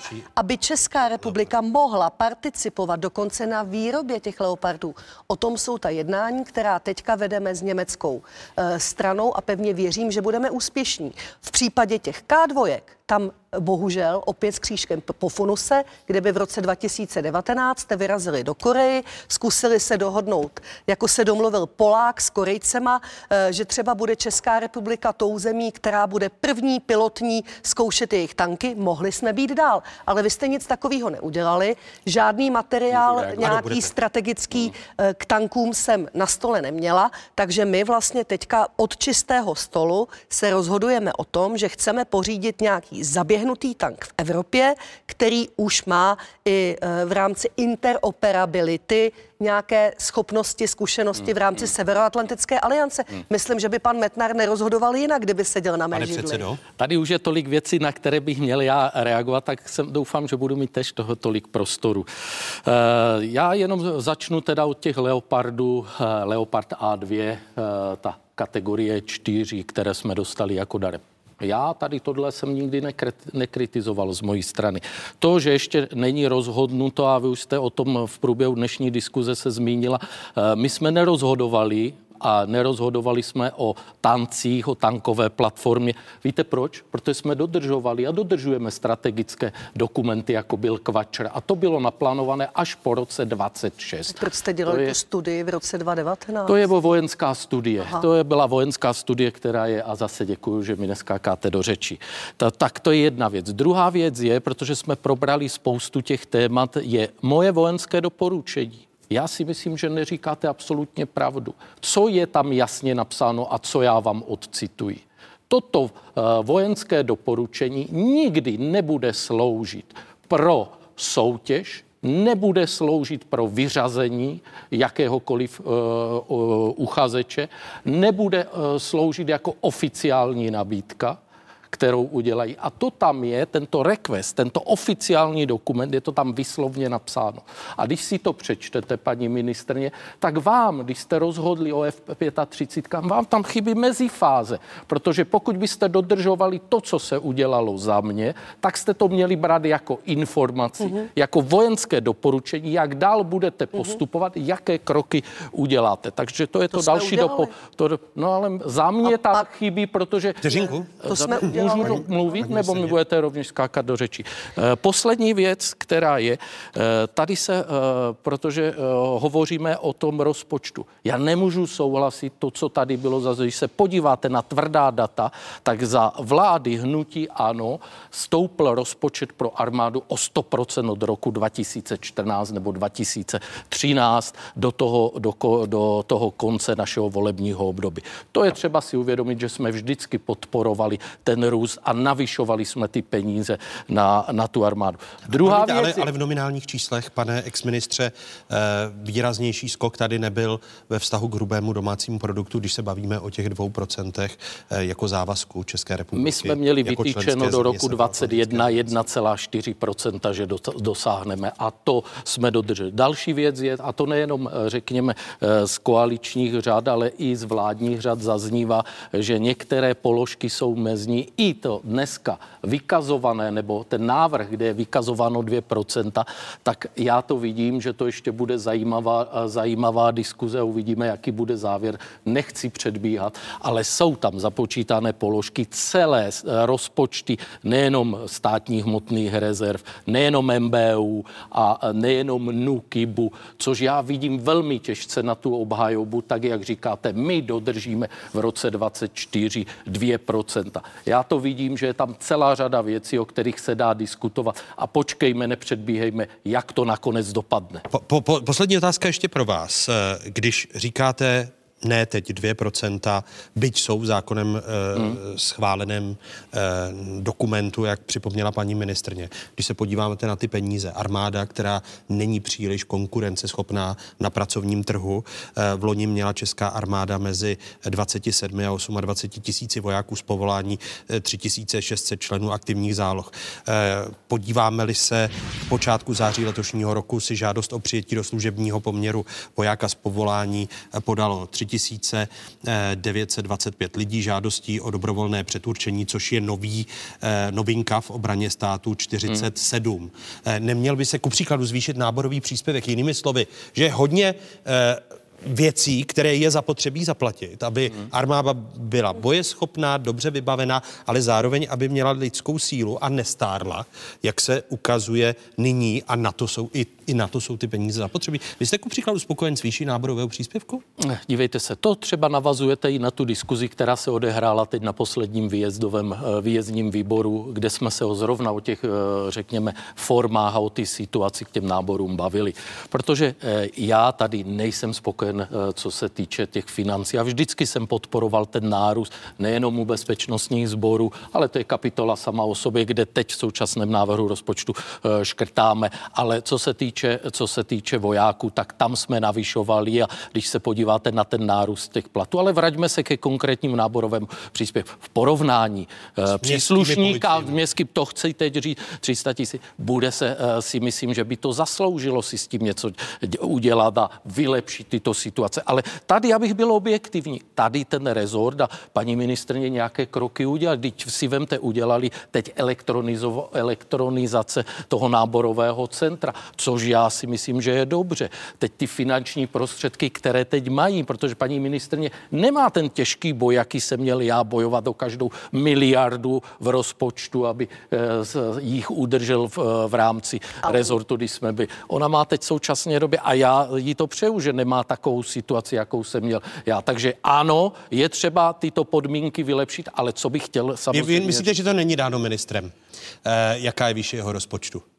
Jak ministrem? No, že výše jejího rozpočtu je silou mi- ministrně to bychom, pane, vaší slabosti. To bychom, pane redaktore, to bychom byli úplně někde špatně, jako když by si minister řekl, já chci to, ne, to musí vycházet z plánu, ze strategických dokumentů, jaká výše má být toho rozpočtu. To není o tom, že se minister zbudí a řekne, já chci mít tento rok 2%. To žijeme někde jinde. Na tom se zjevně shodnete. No a to, že se neschodnete mezi sebou, tak každý z vás by chtěl mít víc prostoru. Paní no, ministrně, eh, Náborový příspěvek a ty peníze, eh, proč se ptám i na udržení těch 2% a výše náborového příspěvku a nekonkurenceschopnost armády na trhu práce? Pan bývalý ministr měl taky závazek 2% HDP eh, a to, že se neuměl v té vládě prosadit a neuměl si to vyhádat na paní ministrině financí i na panu premiérovi, to asi není to moje mínus, ale uh, spíš prostě je to asi v tom duchu, co tady říkal uh, pan doktor Moravec. Co se týče těch uh, náborů, tam ano, máme v plánu s nějakým způsobem dát tu nabídku atraktivnější, tak jako jsme ji dávali příslušníkům k aktivním zálohám, aby prostě měli nějakou větší motivaci, tak to samé chceme udělat pro profesionály. Tady na to potřebujeme nějakou, nějakou schodu napříč politickým spektrem, protože já nechci připouštět debatu o tom, že si někdo Eh, z vojáků vyloží nějaké otevírání zákona 221 eh, ve smyslu toho, že by se řešily jejich výsluhy. To v žádném případě nedovolím, to v žádném případě jako ministrině obrany nedopustím, tuhle tu debatu. A pokud bude vůle ze strany ANO jít tou cestou nějakých motivací pro to, abychom zefektivnili nábor, tak jsme připraveni předložit nějaký e, návrh, který by byl projednáván v rámci takzvané devadesátky, tedy e, na jedno čtení aby tam nebyla ta lidová tvořivost a nebyla právě ta obava těch vojáků, hmm. Eh, že se budou řešit jejich výsluhy, tak aby nebyla na, na, na místě. A pokud se na tomhle tom shodneme, eh, tak si myslím, že je to cesta k tomu, jak zlepšit ta, ty čísla, protože ostatně i v kvačru pana eh, bývalého ministra, i v novém kvačru ty Stejně. počty jsou 30 tisíc a 10 tisíc. Takže tohle máme plnit prostě všichni a myslím si, že je naším eh, cílem. Podpořil byste takovou změnu zákona v Krát, zrychleném krátká, re, no? krátká reakce. Se... Pokud nám bude říkat eh, vláda a koalice pravdu a nebude to jak u toho zákonu, který jsme také podpořili, vy jste to zmínila k těm dvou procentům, kdy jsme, říkal, kdy, kdy jsme je podpořili. Ale nikdo ne neřekl, jaké budou škrty, jak se se bude škrtat i ve vnitřní bezpečnosti, ve zdravotnictví, ve školství. Takže když se k nám budete chovat férově a budete nám říkat pravdivě ty věci, jak budou, tak samozřejmě tady tohle podpoříme. Nebo aspoň budu hovořit já za sebe. Rozpočtový výhledy jsou všem známý, že jo? My jsme nikomu nelhali, my jsme ten zákon dávali s nejlepším možným svědomím a vědomím a hlasovali proto i kolegové z ANO. Já, no, já jsem za to ráda. A samozřejmě ta ekonomická situace, která v České republice je, tak už byla známá tehdy, když jsme proto hlasovali. Ale to bych se asi vracela k tomu, co už tady já děkuji zaznělo. za tuto diskuzi. Děkuji ministrině obrany České republiky Janě Černochové a stínovému ministru obrany a předsedovi sněmovního výboru eh, pro obranu Lubomíru Metnarovi. Děkuji Díky a těším se na další diskuze. Díky a nashledanou. Děkujeme za pozvání Děkuji. a hezký zbytek nedělního odpoledne. Českou republiku čeká v pondělí stávka. Odbory nesouhlasí s tím, jak vláda přistupuje k inflaci, především pak k cenám energií. Ty příští rok ovlivní i vládní rozhodnutí navrátit poplatky za obnovitelné zdroje zpátky na faktury spotřebitelů. To se projeví ve zvýšení regulované složky pladeb. Ceny energii jsou závažným problémem a tady skutečně se shodujeme s odbory na tom, že zatím vláda není dostatečně citlivá. Ten problém je v tom, že jsme se rozhodli ten balík eh, investic v energetice a investic do zelených zdrojů eh, přenést na ty, kteří mají největší spotřebu energií. Sklářský a keramický průmysl je energeticky náročný průmysl, takže ty spotřeby jsou vysoké, ať to je zemní plyn nebo ať je to elektrika. A pokud to pronásobíte těmi zvýšenými poplatky, tak to budou eh, jednotky miliard. Vysoké ceny energií mají podle firm dopad na jejich konkurenceschopnost. Požadují po vládě podobnou dotaci, jakou dostane energeticky náročný průmysl v Německu. Česká vláda ale nechce připustit dotační závody. Německá ekonomika se nastartovala podobnými opatřeními, jako chceme připravovat my. Něčím, co prostě není jenom pojďme zadotovat, ale prostě pojďme to transformovat, pojďme uvolnit jednoduchými věcmi, které už jsou třeba u nás na stole už od revoluce. Tady máme 30 let návrhy, které se neudělaly a my prostě teďka nemáme jednoduché řešení. Česká republika je nemocný muž Evropy. Její ekonomický model zestárl, napsal nedávno německý list Die Welt. Potřeba transformace tuzemské ekonomiky, závislé především na energeticky náročném průmyslu, je slyšet čím dál častěji. Pomoci má nyní mimo jiné nová platforma Aliance pro bezemisní budoucnost, která má hájit zájmy podniků, které se snaží budovat takzvanou bezemisní ekonomiku. My chceme v první řadě odideologizovat eh, diskusi o dekarbonizaci, o Green Dealu v české společnosti. Chceme působit jak na odbornou společnost, tak na politiky, instituce. Česká republika má do roku 2050 směřovat k dosažení klimatické neutrality. Zásadní roli by měly hrát právě energie z obnovitelných zdrojů, ale také energetické úspory.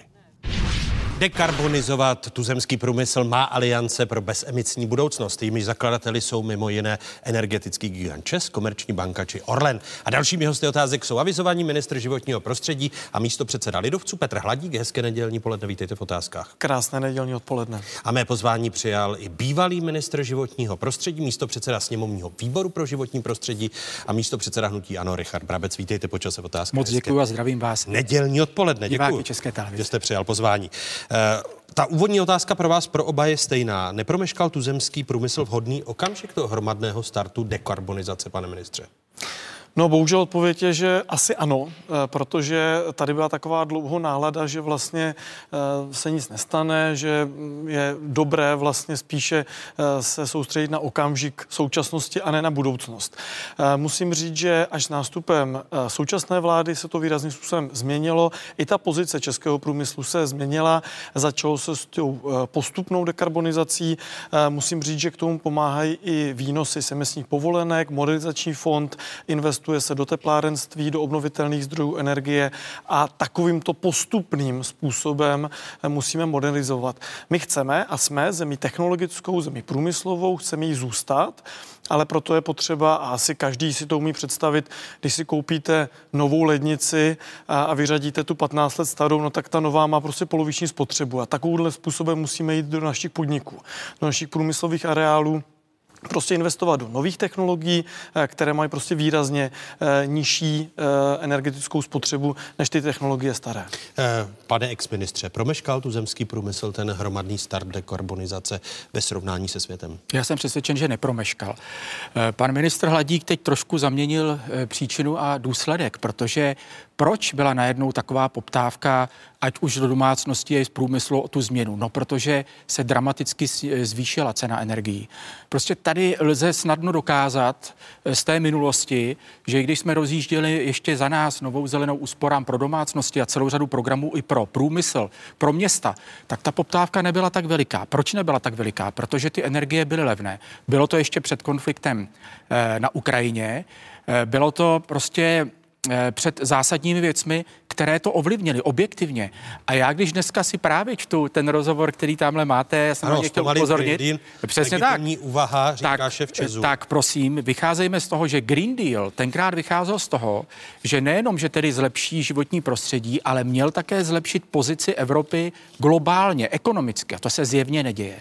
To znamená, já když se podívám na to, kam směřuje, kam směřují Spojené státy, kam směřují zbytek světa, tak je jasné, že už teď se objevuje celá řada hlasů. Mimochodem tohle to je e, taková vlaštovka i, i na když nerad bych samozřejmě panu eh, generálnímu dal polibek smrti tímto, ale on to řekl, já myslím, že to řekl s jasným, s jasným cílem. To znamená, dekarbonizace neměla znamenat likvidaci průmyslu, ať už českého nebo nebo evropského. Promiňte, ale proto se ptám, jestli ve chvíli, kdy byly levné energie, tak se mohlo dekarbonizovat, protože teď se nám střetávají drahé energie eh, a nedostatek investic do dekarbonizace, která bude stát obrovské peníze. Pane doktore, eh, ano, ale ono se dekarbonizovalo. Ale jak si pamatujete, že, pamatujete, že když jsme tady hovořili v těch pořadech, ano.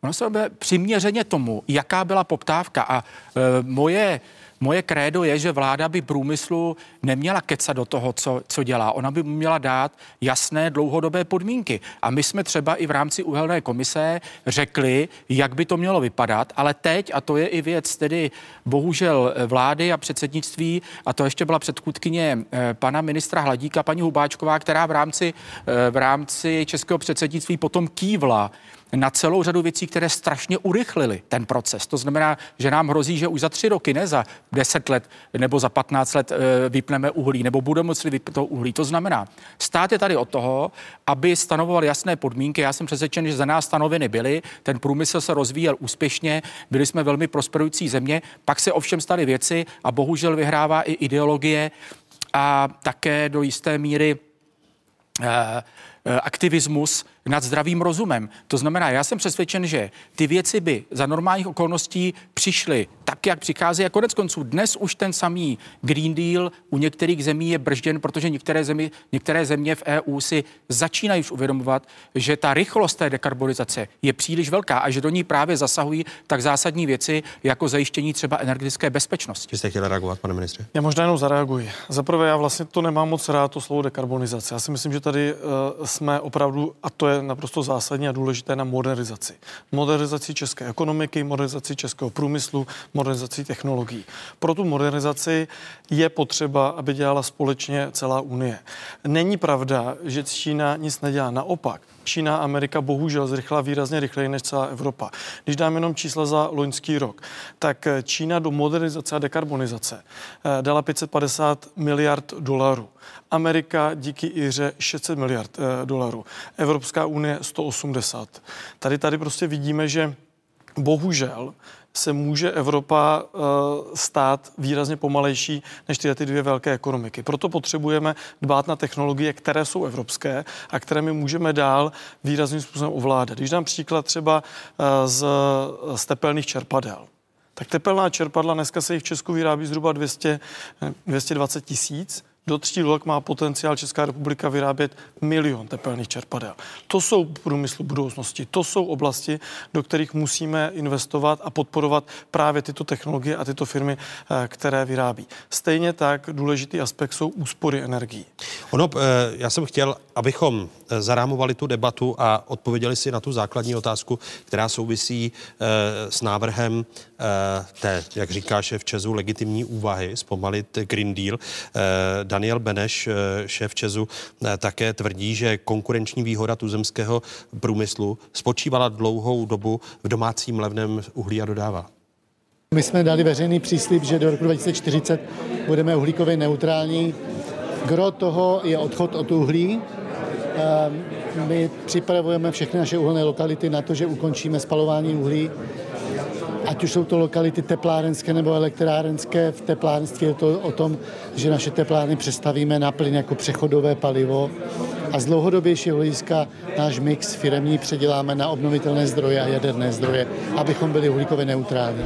A ona modernizace, jako ní mluví Daniel Beneš, vyjde na desítky miliard korun. Pomoci mají dotace na podporu energetické nezávislosti Česka by mělo do roku 2030 jít až půl eh, bilionu korun. Eh, pane ministře, dojde podle vás a pro vás jako ministra životního prostředí, tak eh, měla by příští Evropská komise eh, zmírnit podmínky toho Green Dealu, jinými slovy zpomalení Green Dealu, či dokonce zastavení Green Dealu? Jasná odpověď. Tak pro mě je naprosto zásadní ta modernizace. Tak, jak o tom eh, mluvím. Co se týká příští Evropské komise, za mě by měla především výrazným způsobem uh, snížit administrativu, byrokracii, spružnit Evropskou investiční banku, pomoci státům kofinancovat ty věci právě do modernizace. Ať už se to týká nových energetických zdrojů, ať už se to týká přenosové soustavy, ať už se to týká průmyslu, ať už se to týká vývoje, aplikačního vývoje právě nových technologií, tak, aby Evropská unie jako celek dokázala být konkurenceschopná právě vůči těmto dvou konkurentům, o kterých jsem mluvil. A bude, jak a bude, Číně, bude jimi, Americe. pokud nespomalí či nezastaví Green Deal? Jasná odpověď. Já to slovo nemám rád, já používám, uh, že to je dohoda pro budoucnost nebo, uh, nebo dohoda pro život. To, co je zásadní, ta trajektorie. O tom pan ředitel Česu mluví úplně stejně. Je správná. Otázka je rychlosti, otázka je načasování. A země Proto je potřeba... ptám, jestli si, země promiňte, je potřeba... můžete mi jednoznačně odpovědět na tu otázku. Jestli od nové Evropské komise si slibujete přehodnocení té časové osy vy nechcete slyšet slovo Green Deal, ale tedy dohody o, o, o budoucnosti, modernizaci a podobně. Já jsem ministr, který je odpovědný za klima a za budoucnost. A pokud prostě se tady nedojde k tomu, aby se celosvětově snižovaly emise skleníkových plynů, no tak se země dál a dál bude oteplovat. To znamená, eh, já chci, připravit eh, naši zemi pro budoucnost, pro naše děti a pro naše vnuky. Proto to musíme dělat. Musíme to dělat takovým způsobem, ale aby eh, rostla ekonomika, aby jsme modernizovali a zároveň, a já si myslím, že to je společně dosažitelné, to znamená jasná odpověď na vaši jasnou otázku. Já si nemyslím, že bychom měli eh, přehodnocovat tu trajektorii, ty cíle, ale myslím si, že by příští Evropská komise po evropských volbách se měla jasně zaměřit, neměla by dávat další restrikce, Měla by se zaměřit na motivaci, na finanční nástroje a na přebujolou byrokracii, administrativu a nefunkční některé části toho nástroje právě pro normalizaci jako takovou. Vy už nejste ministrem životního prostředí. Sdílíte tuto vizu, vizi vašeho nástupce? Eh, Nezdílím a nezdílel bych ji ani kdybych byl ministrem životního prostředí. A řekl bych to velmi hlasitě. A já řeknu úplně ve zkratce proč. Za prvé to, co říkal pan minister Hladík, by v nějakém vyšším principu mravním platilo, kdyby se takhle choval celý svět, ale on se bohužel nechová. Eh, Když se podíváme na, eh, pane ministře, vy kývete, ale ta čísla, eh, ta čísla přisvědčují mě, protože ono je úplně jedno, kolik dá do modernizace Čína. Podstatné je, že eh, Evropa, myslím, že minulý rok snížila spotřebu uhlí, tuším o 70 milionů tun a Čína, Indie spotře- ho zvýšila o stovky milionů tun. A hlavně, je to pravda, a hlavně zvyšují se nebo minimálně se nesnižují zásadně globální emise. A to je to zásadní. Jinými slovy, Evropa se bičuje, drží tu fangli, ale on za ní skoro nikdo nejde. A to je to podstatné. A Evropa, pokud by se Musíme chovala... reagovat- Pardon, pardon, ale jako, já jsem vás taky poslouchal dlouho, jo. E, já si myslím, že to držme, držme e, neopičme se po paní ministrině Černochové e, v tomhletom. Je tady podle mého zásadní věc, že už někdo musí říct, že skutečně tady probíhá ta pohádka o císařových nových šatech. Že to, co ta Evropa si říká, mimochodem Evropská komise miluje zaokrouhlená čísla. Do roku 2020 něco snížíme o 20%, do roku 2030 o 30%, do roku 2040 o 40%. Bez ohledu na to, jestli je to reálné nebo ne. To, se, to je prostě politický cíl, to je ideologický cíl. Já tvrdím, že pokud přijde, a já věřím, že přijdou, přijdou jiní poslanci, trošku jinak zaměření, do Evropského parlamentu, tak se musí změnit ta strategie, politika Evropské komise, aby se zreálnila a zreálnila tomu, co se ve světě děje a zreálnila taky tomu, že ta Evropa chudne, že celá řada investic skutečně jde do Spojených států, jde do Kanady, o Číně a Indii ani nemluvím. Ta Evropa se stává skanzenem, ale ne pomalou, dekor, pomalou dekarbonizací, ale naopak tím, že prostě my jediní držíme tady něco, co oni skutečně vůbec neřeší. Čína Víte, teďka... nemůže, nemůže ta modernizace právě přispět a, a na to asi chtěl reagovat pan ministr, kterému záhy slovo. Nemůže ta, ten rychlejší postup učinit do budoucna Evropu inovativnější. Jinými slovy, vy, vy chcete, aby nová Evropská komise rozředila ten časový plán dokumentu, kterému říkáme Green Deal? A jednoznačně. Jednoznačně, protože celá řada věcí nejsou realistické a budou znamenat jenom to, že se budou zvyšovat ceny energií, že Evropa o České republice ani nemluví jako o průmyslové zemi, bude ztrácet konkurenceschopnost nejenom vůči evropským státům, ale hlavně vůči Spojeným státům, kde už je teď je cena plynu několikanásobně levnější. Prostě je tady strašná spousta věcí a ve finále to tomu klimatu, a také se na to koukám ještě jako vysloužilý ministr životního prostředí, eh, v zásadě nepomůže, protože eh, v tom třetím světě, v Indii, v Číně, jinde, se budou stavět a staví dneska technologie, které z hlediska jednotkových emisí CO2 na jednotku výroby jsou prostě horší. A proto globální, pro ty globální klima to bude mít jednoznačně špatný důsledek. Takže přestaňme už hrát tu ideologii a přestaňme hrát tu pohádku a už někdo prostě musí skutečně říct, my to říkáme dlouhodobě, probuďme se, eh, opravdu nebo dopadneme velmi špatně. Pane ministře? Já musím reagovat na několik věcí. Eh, první věc je taková, neustále tady máme pohádky o tom, eh, že Evropa je jediná, která něco dělá, zbytek světa to nedělá. To prostě není pravda. Není pravda, eh, že, že Čína to nedělá, že by to nedělala Amerika, že by to nedělala Indo-Oceánie.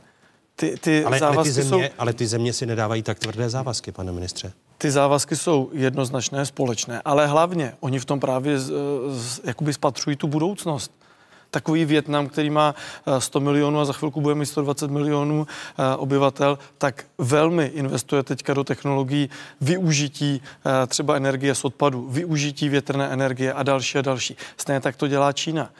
A, ty, a teď se budeme bavit za několik týdnů o tom, a to je naprosto zásadně, já tady souhlasím, my musíme zvrátit celosvětové emise nejpozději v roce 25 a začít, začít je snižovat. A musím říct, že eh, ty velké země eh, to dělají poměrně chytře, dělají to jdou na ty klimatické cíle a zároveň investují právě do té modernizace. My to jako Unie musíme dělat taky chytře, musíme si zachovat naše technologie a musíme investovat. Já možná zmíním ještě uh, jako dvě, dvě důležité věci. První věc je ta, že my o tom tady můžeme politicky debatovat. Důležitý je, co dělá ten průmysl jako takový, co dělají ty technologické firmy. A já je poměrně pečlivě navštěvuji. Oni kromě uh, toho, eh, že velmi intenzivně eh, investují do úspor, do toho, aby vlastně měli bezodpadové hospodářství, do toho, aby dokázali využít třeba šedou vodu, to znamená cirkularitu vody, aby dokázali, aby dokázali získávat tyto energie, tak jednoznačně říkají, my potřebujeme dlouhodobou stabilní zelenou energii za předvídatelné ceny. To je jednoznačný vlastně zpětná vazba z celé řady technologických průmyslových firm, eh, které jsem navštívil. Ten hlas je víceméně jednotný a takovýmto způsobem vystupuje i Svaz průmyslu a, a hospodářská komora. A teď je o tom, a my jsme, ta a naše vláda, ten plán jednoznačně nastavila, jakými kroky se eh, k tomuto cíli v České republice dostat. A je to ta odpověď v klimaticko-energetickém plánu, kde jsou nastaveny postupné kroky, tak, aby podpořili rozvoj české ekonomiky a zároveň jsme se připravili na tu budoucnost. Ono v tučných letech je, kdy jsme bohužel za bývalé vlády i v tučných letech a dobrých letech neustále měli dluhové schodkové rozpočty, tak když přijdou krizové a problémové roky, což jsou tyto roky, protože válka, protože pozůstatky covidu a protože energetická krize, tak potom není kde brát. No, ale pane tři zásadní promiňte. reformy. Reforma eh, energetiky průmyslu, modernizace, reforma a konsolidace veřejných eh, prostředků a reforma důchodů, tak jak ji představil pan ministr Jurečka, zajistí ten dlouhodobý eh, do budoucna růst a zajistí vlastně změnu eh, té české ekonomiky. My neustále promiňte, říkáme, vteřinku... že z montovny musíme na Moskovnu, ano. tak to je přesně to, co teď právě probíhá. A to je a ne, to, co a, ne, a není, není to nešťastné, že to doprovází zásadní sociální konflikt a tě, teď narážím na stávky, které se budou konat hned, hned zítra. Když se podíváme, eh, protože to jsou deklarovaná slova, změna toho tuzemského energetického mixu, kde vede eh, hnědé uhlí, druhé jádro do budoucna by mělo být právě jádro základem tuzemské energetiky. Podíl hnědého uhlí na výrobě elektrické energie byl loni podle dat energetického regulačního úřadu je na 40%, podíl jádra na výrobě 37%, obnovitelné zdroje mají nyní 12% podíl, zemní plyn 5%, černé uhlí 3%. Eh, vláda v půlce října schválila klimaticko-energetický plán, který určuje parametry českého energetického mixu s ohledem na nutnost snižování emisí skleníkových plynů? Podle schváleného plánu vzroste spotřeba elektřiny do roku 2030 odhadem o nějakých 10% Ty delší výhledy pak počítají s nárůstem spotřeby elektřiny až o 60% do roku 2050. Do roku 2030 by podíl obnovitelných zdrojů na výrobě elektřiny měl ze současných 13% vzrůst na procent 37. Růst by měla táhnout zejména solární a větrná energetika. A, a znovu se vracím, vy jste místo předsedou KDU ČSL.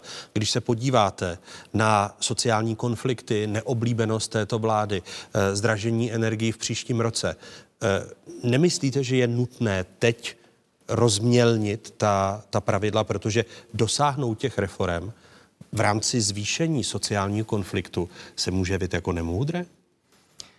Tak všechny ty věci, které teď děláme, tak děláme právě proto, aby se cena energie jak pro průmysl, tak pro obyvatele snižovala. Ať už uh, změny energetického, uh, energetického zákona, které tady měly být platné už v roce 2020. Bohužel Karel Havlíček tenkrát rezignoval na tyhle ty změny tohoto zákona. Díky tomu tady nemáme ani komunitní energetiku, díky tomu nemůžeme používat ani akumulaci, ani agregaci, ani lépe řídit českou síť. Prostě nemáme, teprve teďka doděláváme ty změny. Za druhé, my tady upřímným způsobem jsme očpuntovali zase zpátky rozvoj obnovitelných, levnějších obnovitelných zdrojů energie. Ať už se to týká větru, tepelných čerpadel, ať už se to týká biomasových zdrojů, nebo třeba větrné energie. A vám lidsky nevadí, že to část těch domácností velmi obtížně přežije, eh, nemluvě o podnicích v příštím roce? Jedno, jednoznačná otázka. Počkejte. Tady jednoznačně a jednoznačně nemohou ani lidé, ani firmy příští rok eh, platit více za, eh, za energie jako takové. Pro KDU ČSL tohle je naprosto budou, budou. Podmínka, podmínka jasná. Když se ministr, podív... ministr, když se podíváme... ministr průmyslu a obchodu tady řekl, že domácnosti v průměru o 10%. Firmy záleží je na jejich energetické náročnosti. Proto tak. se ptám, jestli toto je moudré. Tak, uh, když se podíváme na to, že letos eh, platíme, a já tedy nejsem ministrem energetiky, jsem ministrem životního prostředí. No, ale vy jste ale, kritizován jako ministr životního prostředí, že sedíte už... na modernizačním fondu a, eh, a právě i kvůli vám budou drahé energie příští rok. Tak já vysvětlím prvně ty energie a potom ten modernizační fond, jestli s dovolením mohu. Ono to je trošku na déle. Uh, ale aby se dostal... o nějaký prostor. Ano, prostě, aby se dostal ke slovy Richard Brabec. Takže pojďme nejdříve ten, ten modernizační fond, jestli to je moudré. Protože Karel Havlíček a Hnutí Ano říká, z modernizačního fondu eh, by mohly být placeny eh, ty poplatky za obnovitelné zdroje. Já tomu rozumím. Tak tady jsou dva dopisy bývalé náměstkyně současné ministrině, pardon, současné poslankyně paní Peštové z Hnutí Ano. Ta v roce 2019 za ministrování pana ministra eh, Brabce jednoznačně rozhodli se tehdejší vláda a podle mě správně, že takzvané evropské emisní povolenky půjdou do modernizačního fondu a tento modernizační fond může být využit pouze na investice na nic jiného. Tak to je to schváleno v evropské platformě, tak to je to schváleno v české, eh, v české legislativě. Pan Havlíček záměrně lže, když říká, že by něco šlo platit z modernizačního fondu. Z modernizačního fondu... Jenom, ano, stručná reakce Richarda já, já Proč musím, ta záměrná lež, protože o tom pan ministr mluvil? Vůbec není žád, jako já bych potřeboval hodinu na... na no, hodinu nemáte ani jeden. No já vím, se všichni ale, shodnete, ale, ne, že byste ne, potřebovali ne, hodinu. No, jasně, ale eh, nezlobte se, ale teď já jsem opravdu v tomhle eh, značně omezen tím, tím časem. Eh, to bych potřeboval minimálně 10 minut jenom reakce na některé ty nesmysly. Eh, klíčová věc, pane ministře, a vy to musíte vědět. A jestli to nevíte, tak opravdu, i když nejste minister průmyslu a obchodu, tak si v té vládě všichni lžete. Navzájem. já když vidím pana Síkelu, teď jsem ho předvedl, tak si vzpomenu na to jeho prohlášení prostě o tom, jak ani molekula plynu neplyne z Ruska, než se ukáže, že třetinu plynu dovážíme z Ruska. Ta vláda, já nevím, co tam řešíte. To jsou pohádky barona Prášila. Prostě Pane ministře, ta, ener- ta cena elektrické energie bude stoupat milionům lidí v tom příštím roce. A ta zítřejší stávka je prostě jenom nastavené zrcadlo tomu, jak je ta vláda arrogantní, jak některé věci vůbec nepřipouští. To znamená právě nejenom poplatek za obnovitelné zdroje, ale toho, co vláda slibovala a nesplněla, že na ně přehodí. Samozřejmě eh, teď momentálně ještě ty distribuční poplatky, to bude znamenat pro lidi, vy jste mluvil, pane ministře, o tepelných čerpadlech. Ano, ministerstvo životního prostředí ještě za mého vedení a já eh, jsem rád, že i za vašeho vedení podporuje tepelná čerpadla, ale víte, o kolik ty lidi zaplatí víc, až o 100% víc za elektrickou energii příští rok. Ty, který podporujete na ty tepelné čerpadla, protože jim právě zdraží ta elektrická energie díky tomu, co na ně ta vláda přehodila. Takže kde to jsme? Ta cena elektrické víte, energie že podporujeme samozřejmě... zateplení plus tepelní čerpadla. Jasně. To je to řešení. No, to je to řešení, ale nikdy... nikdy Promiňte, a ta to- lež hnutí ano, je to která, nesmysl. která Tam se týká Pardon, toho, já to velmi že- rychle vysvětlím, pane redaktore, velmi rychle. V době, kdy vznikal tenhle ten dopis a kdy jsme skutečně předpokládali, že peníze investiční by měly jít do modernizačního fondu, všechny, tak v tom modernizačním fondu do roku 2030 mělo být 150 miliard korun. Dneska ale se ukazuje, a ono se to ukázalo už dřív, a já jsem proto už na konci roku 2021 eh, předložil novelu zákona, kterou bohužel vláda a až po, po- později ministr financí uznal, že asi teda, myslím pan ministr financí Staňura, že ji teda asi měli využít, ale nevyužili, novelu zákona o obchodování s emisními povolenkami, které by část těch peněz, které jdou do modernizačního fondu, vlastně převedl do státního rozpočtu, aby státní rozpočet, protože tam nebude 150, ale bude tam možná 500 až 600 miliard do roku 2030. Takže my jsme logicky řekli, to je víc, než jsme předpokládali, než předpokládal i průmysl a domácnosti, tak podělme se o ty peníze, které vytahuje ten systém vlastně emisních povolenek z kapes lidí a z kapes firem. Podělme se zpátky, dejme to část do státního rozpočtu, řekněme z těch 500 miliard za, do roku 2030 třeba 150 miliard a využijme ty peníze právě na to, aby se šlo poze a tak dále. Proč to se nestalo. To se nestalo. Takže žádná lež Havlíčka. Havlíček má pravdu. Ne, Havlíček nemá pravdu. Ne, Havlíček má pravdu. Já to dobře vím, že Počkejte, jsem já to celý v modernizačním fondu jako lže a lže záměrně. Ale to, co vláda udělala, máme, dva, máme několik druhů emisních povolenek. To je potřeba říct. Tady mám jenom takovou, takové schéma vlastně, na co vše používají emisní povolenky a jaké jsou zdroje. Modernizační fond je sice největším, ale jenom je- jedním z zdrojů eh, jako takovým. Musíme si uvědomit, že my jsme pro rok 24 veškeré takzvané české obchodované povolenky, to je E EU ETS 1, ale to divákům nic říkat nemusí ani nemá. Ale ty české obchodové eh, povolenky, které budou zhruba ve výši 40 miliard, tak ty jsme dali do státního rozpočtu a podpořili jsme právě spoustu těchto položek, které dál vláda bude hradit. Není pravda, že by vláda třeba v cenách energií nic nehradila. Ať už se to týká... Promiňte, vracíte ať hlavní to- poplatky, které Ať příští už- rok... Ať eh, už se to ano. týká části právě eh, takzvaných poze, a to jsou staré poze. To nejsou žádné nové obnovitelné zdroje, o kterých já tady mluvím. To jsou ty fotovoltaiky, které se dělaly v roce 2008, 9, 10 za tehdejší garantované ceny. To jsou tyhle ty hříchy, ty staré. Tohle to musíme dělat. My jenom se vracíme k tomu, co bylo předtím. Část toho dál bude hradit eh, Česká republika. Zároveň máme další nástroje, třeba právě do toho energeticky náročného průmyslu, tak část těch emisních povolenek přes eh, schválené parametry, které jsou eh, v české legislativě i v evropské, tak se vrací. To zase vypočítává naše ministerstvo, tam se vlastně vrací jakýsi kompenzační mechanismus. Takže tady jsou nástroje. To bude pro ty energeticky náročné firmy, chápu to Ano. správně. A o jak velký balík peněz půjde? Je to zhruba v jednotkách miliard. My o tom teď Je diskutujeme. Od jedné do deseti. Můžete mi to zpřesnit, protože rozdíl mezi jedničkou a desítkou je velký? Ten rozdíl je poměrně velký. Eh, Já se domnívám, že musíme ještě počkat, a takto jsme se domluvili se svazem eh, průmyslu, abychom jasně si řekla, teď se bavíme čistě o tom průmyslu, jaké budou finální ceny, protože v mediálním prostoru se objevují tu zkratky, že Německo něco dá eh, do průmyslu. Pak zase mu to zakáže ústavní soud, protože to předtím udělali před dvouma rokama blbě. To znamená, my si musíme počkat, jaké budou Pane ministře, finální prů- ceny průměr okolo. te- te- O té částce se bavíte kolik? 5 miliard? Řádově v jednotkách miliard. A teďka, my si počkáme, Částka kolik 5 budou... miliard je, je to realistické číslo? Já si myslím, že je reálné číslo mezi 3 a 5 miliardami. Ano. A my si ale počkáme na to, eh, jaké budou ceny konkurence našich podniků v ostatních státech kolem nás. A pokud by měly být nižší, než jsou ceny pro naše průmyslové podniky, pak je samozřejmě vláda připravena intervenovat. Stejně tak Nad rámec těch 5 miliard ještě. Tam má další peníze. My se domníváme, zatím podle těch, podle těch eh, toho, jak se eh, vyvíjí ceny v ostatních zemích kolem nás, že by tyto jednotky miliard, já teď mluvím mezi třemi a pěti, měly eh, pro český průmysl stačit. Budou stačit? No nebudou, protože já nevím, jestli pan ministr ví třeba, kolik Třinci, třineckým železárnem meziročně vzroste, vzroste cena elektrické energie. Meziročně. Vím, ale také vím, kolik jim eh, eh, vzroste zisk a sám pan generální ředitel o tom hovořil. A potřeba si dávat na No. obě, dvě, obě dvě ty Ale díky státním penězům. Je to o 500 milionů, jo, zajišťovat- mimochodem. U jedné fabriky. U jedné fabriky cena elektrické energie právě díky tomu, co se na ně Ne, přenese. počkejte, díky, díky státním penězům zajistovat vyšší zisky firm taky není správná cesta. To, to jsem, to A jsem se tohle, chtěl... tohle to je potřeba vyvážit. To, se, to jsem se chtěl vá- vás zeptat, eh, se jich pane, jdete zeptat, jak to, jak pane to opravdu... exministře, no když se podíváte zase na ta plošná opatření Ano.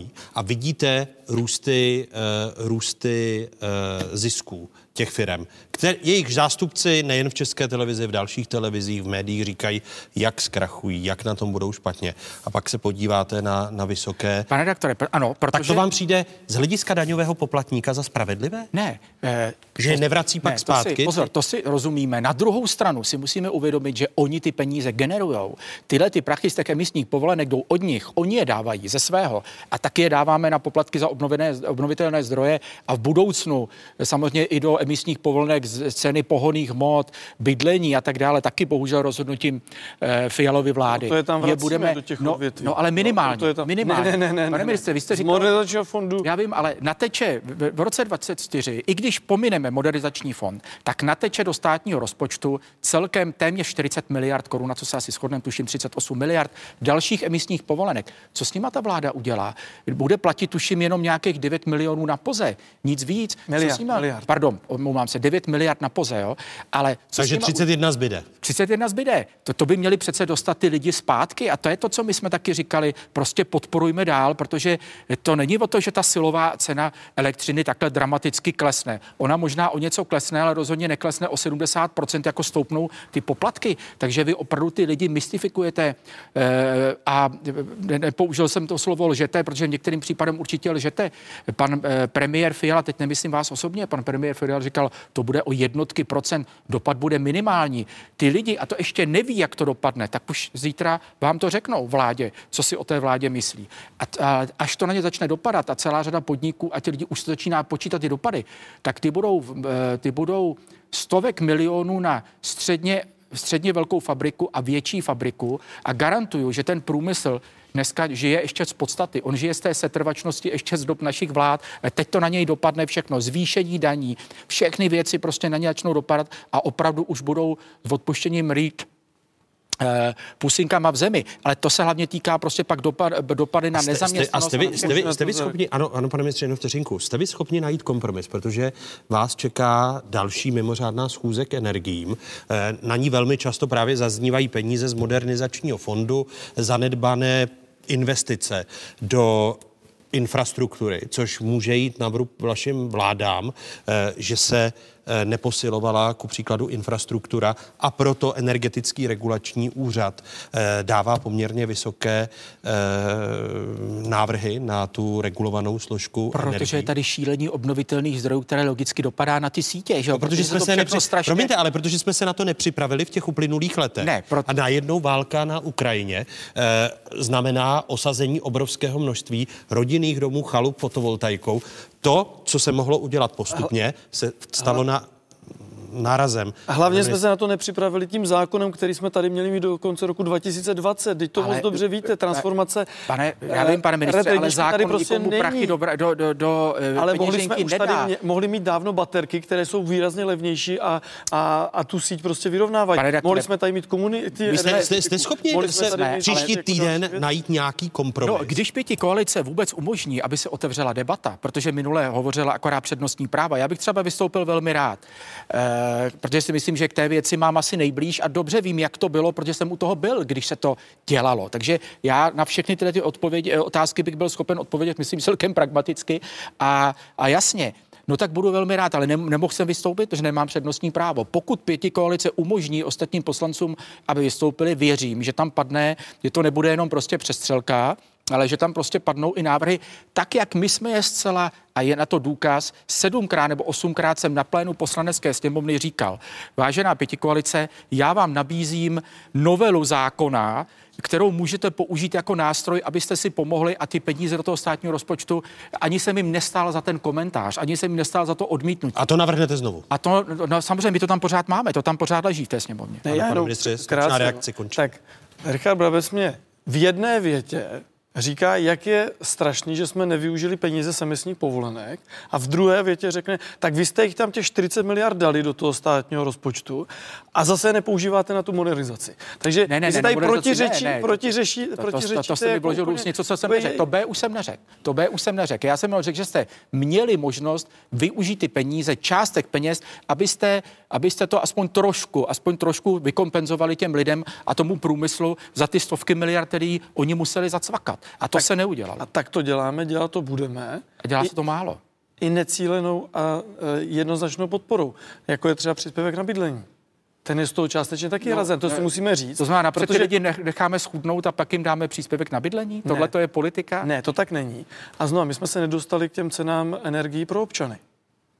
Ale my jsme tady a ty udělali... dramaticky vzrostou. My jsme tady, Nelžete. Ne, ne, bohužel Nelžete celé, řadě, celé řadě lidí většina, vzrostou a drtivá většina lidí energetický regulační nebude úřad mít, a... nebude mít větší částku. Letos platíme zhruba 80 za kilowatu když si sečtu silovou energii, přenos a DPH. Pane ministře, když nás zase pozvou do OVM někdy... To pozveme vás ve dohledné době velmi, tak nás velmi, velmi rádi.